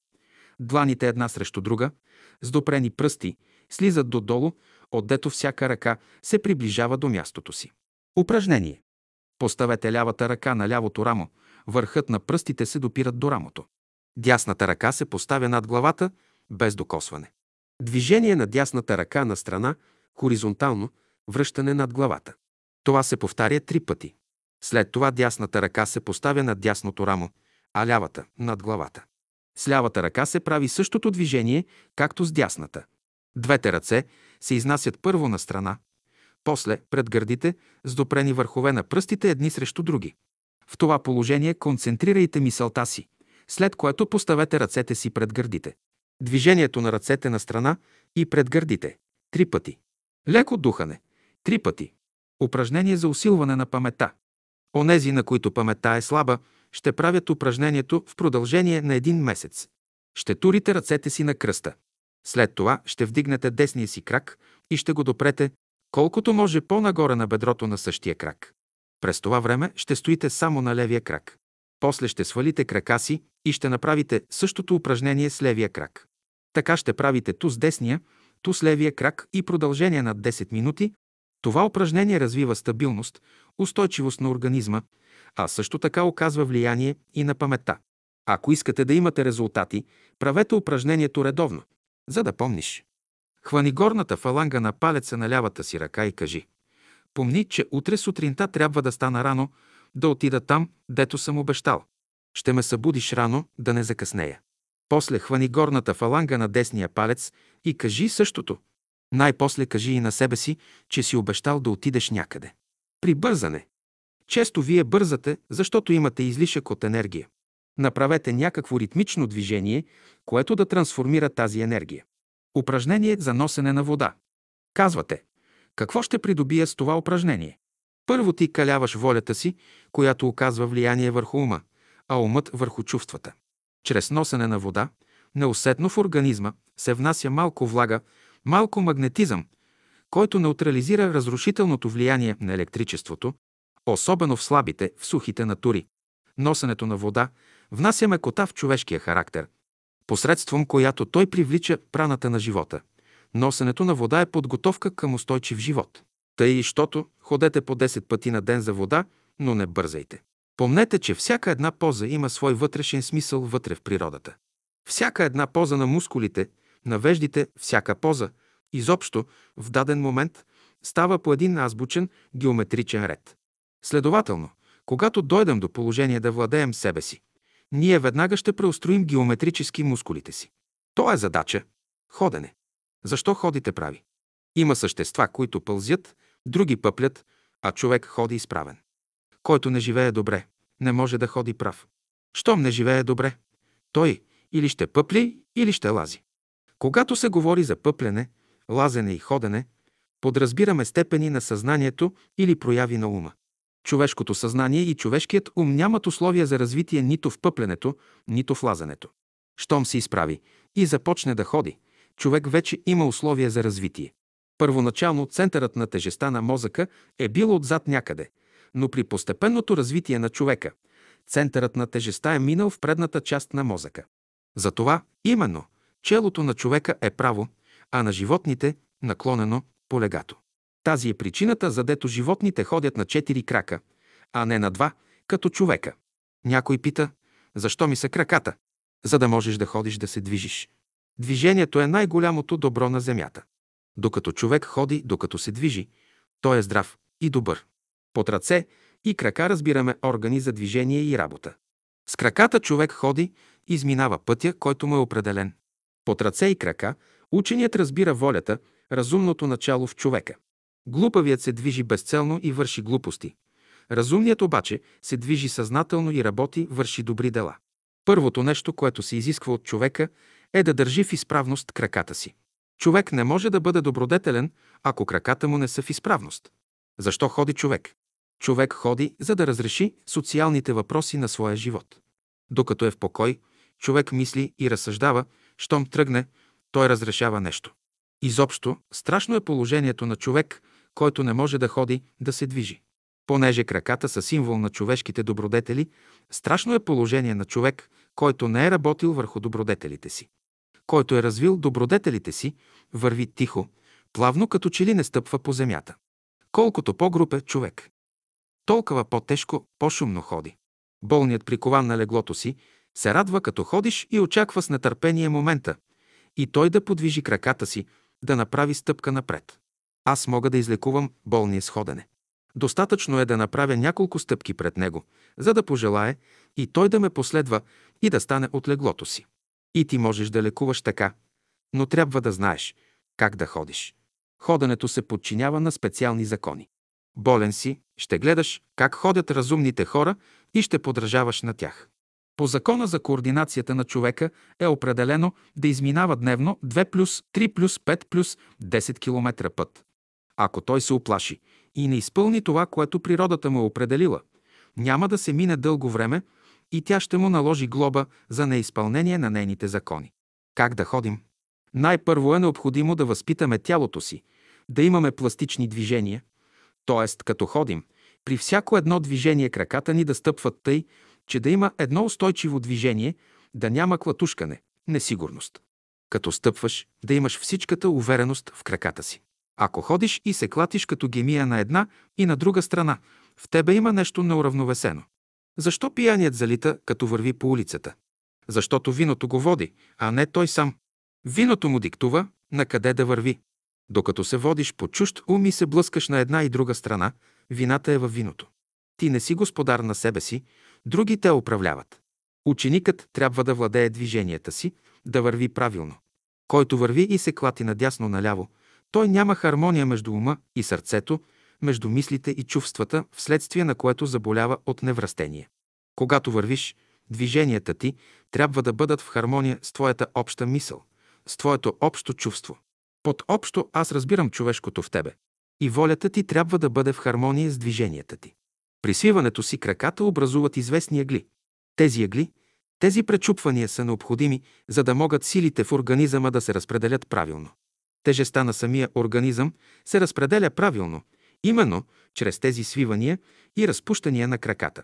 Ако тежестта на тялото би паднала перпендикулярно върху краката, без да става свиване, те непременно щяха да се щупят. При това положение човек прави много скокове, много скачания. Обаче, който скача от високо място, той трябва да бъде голям гимнастик, да скача по правила. Някой се движи и, като дойде до едно място, туря десния си крак върху левия и прави една голяма стъпка. Какъв ъгъл се образува сега? Красив е този ъгъл, но при малко разтваряне на краката. Щом се разтворят повече, ъгълът става по-голям и човек заема воинствено положение. Когато краката са по-малко разтворени, човек е силен. Когато краката са повече разтворени, той е слаб. Колкото ъгълът е по-отворен, толкова съпротивлението е по-голямо. Колкото ъгълът е по-малко отворен, толкова съпротивлението е по-малко. От две положения ще избереш с по-малкото съпротивление. Когато човек прави големи крачки, той иска да завладее света. Той има големи идеи. Които стои, мисли и прави ситни крачки, той няма намерение да завладява. Ако характерът на човека е установен, крачките му са определени. Излизаш от дома си, отиваш при училищния инспектор с желание да те назначи за учител. Ако още при излизането стъпките са на разстояние, една от друга на ъгъл 30 градуса, непременно ще бъдеш назначен. Като те види инспекторът, ще изпита на слънчевия възел особено приятно, топло чувство към теб и ще те назначи. Ако пък още с излизането от дома си тръгнеш с големи крачки, като влезеш при инспектора, ти ще възбудиш неговия неорганизиран мозък и той ще се противопостави на желанието ти да бъдеш назначен. Всяко живо същество има определен начин на ходене, на движение. Някои хора са бързи, вървят по пътя бързо, лесно се движат. Други някои са бавни, едва се движат, клатят се като гемии. Защо някой човек върви бързо, а друг полека? Още от старо време, щом някой стане чурбаджия в селото, той вече не върви бързо, започва да се движи бавно. Защо? Работите му са уредени вече. Онзи човек пък, на когото работите не са уредени, той върви бързо, стреми се. Тия хора, на които мислите са много дребни, те вървят тъй тип-тип. Бързи са те, бързи крачки правят, но ситнички, много ситнички. А онези хора, които са аристократи или хора с идея, вървят полека. Като изучавате хода на хората, ще забележите, че някои правят дребни и бързи крачки. Това показва, че имат дребнави идеи. Те се занимават с дребнавостите на живота. Други хора правят големи крачки. За тях казваме, че се занимават с велики идеи. Наистина, великите идеи се придружават с широки и мощни движения. Бързото ходене и плавното ходене са две крайности. Ходът на човека трябва да бъде ритмичен и с голяма пластика. Срещнете ли човек с такъв ход, вие изпитвате известна приятност. Когато в хода на човека отсъства пластика и ритъм, вие изпитвате неприятност. Има хора, ходът на които произвежда страх. Когато човек е здрав, ходът му е особен. Забелязали ли сте, как някой път ходите пъргаво, като че хвърчите, а някой път сте тромави, клатите се насам натам. Ученикът трябва да знае как да ходи. Много хора стъпват на петите си и удрят с тях. В това отношение те приличат на войници, които маршируват. Ако погледнете обущата, токовете им са винаги изтрити. Такова ходене прилича на трошене на камъни. Грубото ходене се отразява зле и върху красивите мисли и желания на човека. Други хора стъпват повече на пръстите си, затова там се изтриват обущата им. Те са много предпазливи, хитри като лисици. Те се пазят от засади. Като ходи, някой човек удря силно с петите си и предизвиква големи сътресения на гръбначния си стълб. Това сътресение се предава на главния мозък.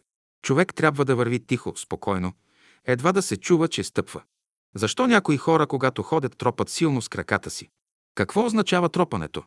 Когато детето тропа с крак, той иска да наложи волята си. Когато учителят тропа с десния или с левия си крак, и той иска да наложи волята си на своите ученици. С това той подчертава нещо. Човек има право да подчертава нещата, но на време и на място. Когато важни изречения се подчертават, това има смисъл. Когато маловажни и безсмислени изречения се подчертават, в това няма никакъв смисъл. За да се справи със своите състояния, човек трябва да наблюдава вървежа си, да изучава стъпките си. Ако удря силно стоковете си, това показва твърд характер. Силното удряне на токовете в земята разтърсва нервната система. Ако токовете се изяждат навън, това показва, че човек е несправедлив към външния свят. Ако се изтриват отвътре, той е несправедлив към себе си. Здравословно е, когато ходите, да стъпвате на пръстите си, тихо, спокойно, да не внасяте разстройство в нервната система. Знайте, че Бог е вложил благата си в земята, върху която стъпвате. Защо човек трябва да стъпва върху земята? Има причини за това. Колко място трябва да извърви и това е определено. Когато се разхожда, човек трябва да се движи по всички посоки – на изток, на запад, на север и на юг. Като погледнете краката си, радвайте се, че имате възможност да изучавате доброто. Като се движите от едно място на друго, ще срещате добри хора и ще се свързвате с тях. С движението на краката едновременно се движат и ума, и сърцето. Това не е нищо друго, освен вътрешна работа на човека. Истински човек е онзи, който има хармонични движения на краката, ръцете, ума, сърцето и волята. И тъй, щом станеш сутрин от сън, изправи се на краката си, направи няколко стъпки напред и кажи Господи, благодаря Ти, че мога да се движа, да ходя от едно място на друго. Физическо отношение човек не трябва да има пълно тяло, но здраво. Мускулите му да са стегнати костите, здрави, тъй като ходи, да ви е приятно да го гледате. Когато се качваш на висока планина, вътрешното налягане е по-силно, отколкото външното. В такъв случай, ако дойде някой по-чувствителен на голяма височина, почва да му тече кръв. Затова именно когато вървиш отдолу нагоре, ти трябва да се приспособиш постепенно и да се уравновесят външното налягане и вътрешното разширение. Трябва да се спираш от време на времето 30 секунди, за да дойде той уравновесяване. Изучаване ходенето. Съществува наука за ходенето, която днес мнозина изучават. От походката на човека се съди за неговите мисли и чувства, за въпросите, които го занимават, за неговия происход, за неговата чистота и така нататък. Изобщо целият характер на човека е описан в хода му. Който разбира тази наука, той всичко може да чете. Който разбира науката за движенията, чете по хода на човека. И простите хора, които се ползват от житейската си опитност, познават нещо по хода на човека и за това казват, които много бърза, той назад остава. Като изучавате хода, вървежа на човека, ще познаете дали е материалист или идеалист. Материалистът стъпва тежко, грубо, а идеалистът – леко.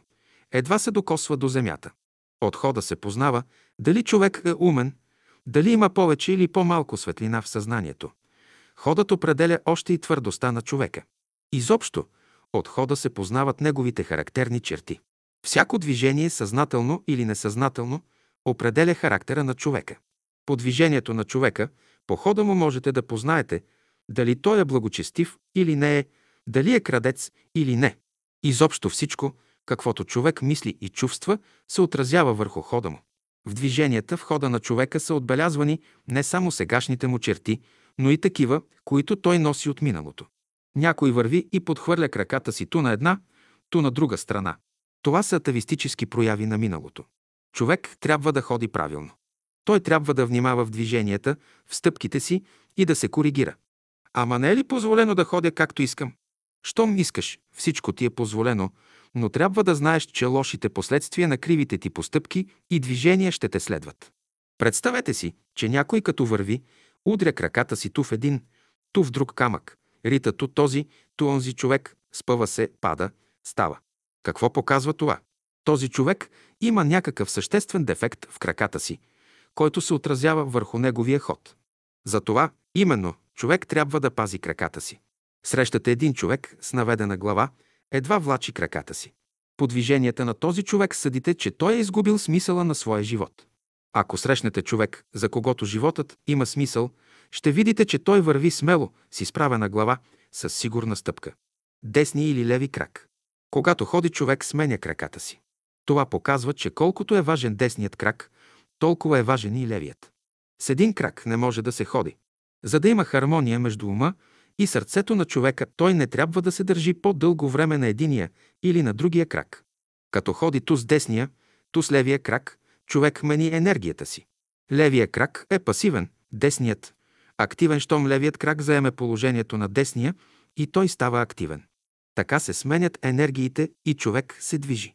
Докато енергиите постоянно се менят, човек се развива правилно. Ако знае с кой крак да тръгва, човек би избегнал много нещастие в живота си. Как ходи човек? Някой тръгва първо с десния, а после с левия крак. Друг пък обратно. Първо с левия, а после с десния. Дали с десния или с левия ще тръгне това, има значение за резултата на неговата работа. Но като вдига един крак след друг, той върви към известна цел, разрешава известна задача. Като се движат, краката се разговарят помежду си и разрешават някаква задача. Който иска да влезе в Божествения свят, той трябва да постави десния си крак напред. Влезе ли с левия крак напред, ще го спрат още на прага. Който влезе с левия крак в Царството Божие, той нищо не може да постигне. Влезе ли с десния крак в Царството Божие, всичките му работи ще вървят добре. Казано е в Писанието. Твоето слово е светилник на нозете ми. Значи, за да се приближи при Бога човек, трябва да започне с методите на движението. Левият крак, например, е царственият крак. Когато иска да разреши някой въпрос на жертва, човек трябва да стъпи с левия крак, а десния да вдигне нагоре, да го освободи от работа. Когато иска да разреши някой въпрос, който има отношение към ума, ще стъпи първо с десния крак. Тъй, щото когато тръгвате с някой човек да вършите всякаква работа от сърдечен или умствен характер, ще познаете как ще свършите работата си от това, с кой крак тръгвате.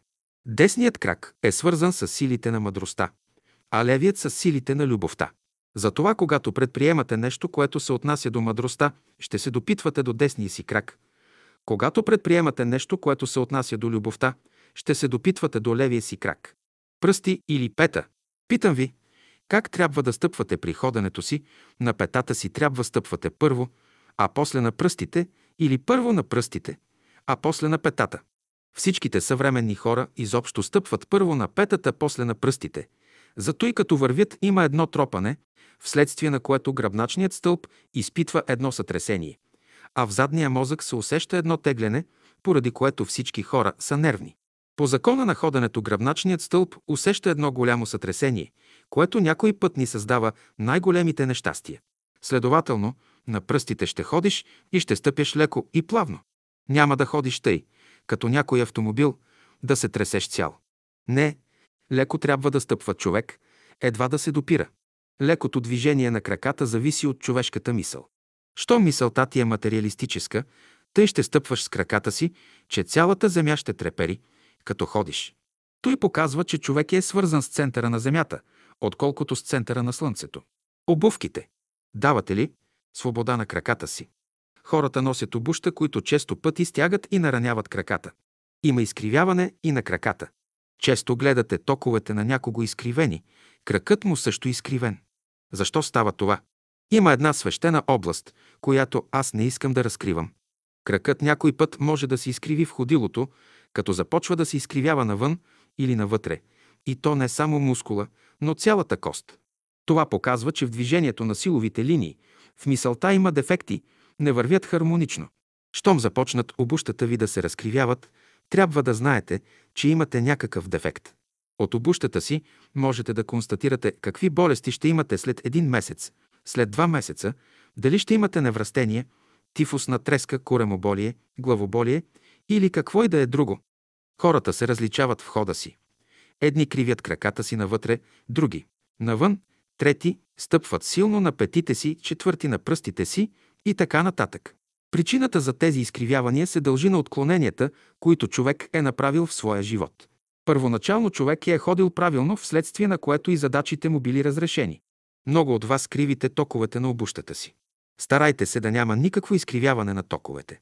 И които от вас си криви краката наляво или надясно, навътре или навън, ще внушава на краката си да не се кривят нито наляво, нито надясно. И ще гледа да изправи обущата си. Ако вие не можете да заповядате на вашия крак да ходи правилно, как ще заповядате на други неща, които са извън вас? Този изкривен ваш крак е свързан с известни течения в природата.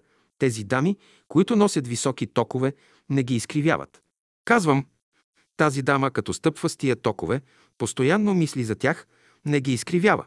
Когато човек стане критик на себе си, повече, отколкото трябва, той започва да криви токовете си навътре. Онзи човек, който изкривява токовете си назад, той е твърд и по-скоро магарето ще влезе вътре, отколкото той.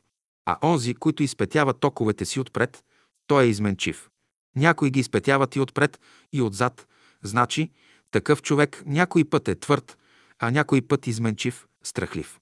Често, онези, които кривят обущата навънка, са несправедливи към своите ближни, а които си кривят обущата навътре, са несправедливи към себе си. Колко пъти тия криви токове могат да станат причина за нещастие, да се изкриви, да се навехне кракави. А онзи, който ходи правилно, той не е изложен на това. Често изкривяването на токовете може да се предаде на други хора. Ще гледате да не изкривявате обущата си, да ходите нормално, защото тия състояния, които идат несъзнателно, ще се отразят на общия ви живот. А той да ходиш с високи токове, за това нещо се изисква особено концентриране на ума. И действително, аз гледам тези дами, които носят високи токове, не ги изкривяват. Казвам, тази дама, като стъпва с тия токове, постоянно мисли за тях, не ги изкривява. Учениците от окултната школа не трябва да носят тесни и високи токове. Широки и ниски токове на обущата, криви токове да няма. Вие сами ще ги изправите. И ако някой си изкривява тока на една или друга страна, аз ще му дам правило как да си го поправи.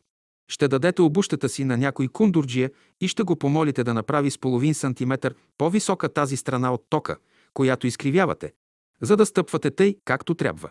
Изправите ли краката си по този начин, вие ще дойдете до едно правилно разрешение на онези психологически процеси, които стават в мозъка ви. Защото някой път най-красивите мисли в света се повреждат от едно криво движение. Правилно ходене. Изкуство е да знае човек как да ходи. Ако ходиш правилно, ще бъдеш здрав. Ако не ходиш правилно, ще си създадеш различни болезнени състояния. Ако гърдите ви са притиснати, ако не дишате правилно, ако нямате достатъчно кислород, ако нямате тази фосфорна енергия в организма ви, веднага ще се образува във вас едно вътрешно помрачаване. Защо? Защото не сте ходили право. Първото нещо за всички ви, млади и стари, трябва да ходите право. Няма да се прегърбвате. Правило е това. И онзи ученик, който не спазва това правило, ще попадне под влиянието на света. Първото нещо е всички да изправите гърбиците си. На учениците от тази школа не се позволява да имат гърбици. Аз ще ви дам един метод да познавате дали имате гърбица или не. Вечерно време, преди да си лягате, турете си гърба на вратата и вижте какво е разстоянието между кръста и вратата. Колкото е по-голямо разстоянието между кръста и вратата, вие имате толкова по-голяма гърбица. Разстоянието между кръста и вратата трябва да е малко. Щом се образува разстояние от 4 пръста, в тебе вече има гърбица. Той е в състояние да измени енергиите на умовете ви. Навсякъде тази енергия ще се явява в умовете ви и не ще може да мислите правилно. На вас не се позволява да ходите прегърбени, като буквата 8.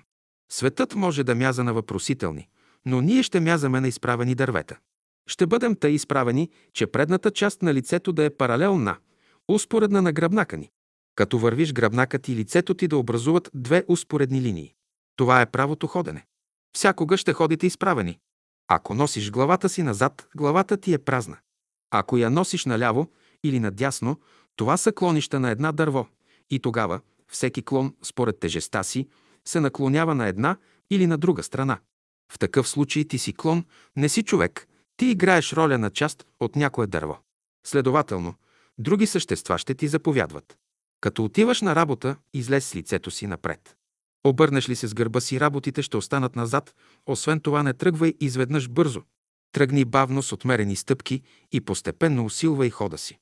Когато вървите по улиците, ще ходите право, а краката ви да бъдат успоредни един на друг. Ако е кално, ще стъпва невнимателно, да няма капка кал по гърба ви. Някои стъпват така, че пръскат кал отзад, чак на гърба си. Такива хора са честни и добри, но не трябва да се капят. Добре е да бъдете чисти, колкото и голяма да е кълта. За да не се каля човек, трябва да концентрира мисълта си. Щом се разсее, веднага ще се окаля. Колкото повече умът ви е концентриран към краката, толкова по-малко ще се каляте. Движенията, ходът да ни бъдат тъй пластични, че като ни погледне човек да каже «Много хубаво върви този човек». Като ходите, дръжте ръцете, краката си успоредно. Не спазвате ли това положение, няма да имате резултат и работите ви няма да се нареждат добре. Ръцете и краката трябва да знаят, че имат господар, който ги управлява. Правилното движение на ръцете и краката регулират мозъчната нервна система. Вие трябва да се стремите към красиви движения. Ходът ви трябва да бъде красив. Най-красивото положение на краката е да образуват успоредни линии. При такова движение на краката човек придобива разположение на духа. Като ходят, някои хора удрят краката си един в друг. По този начин те изразходват много енергия.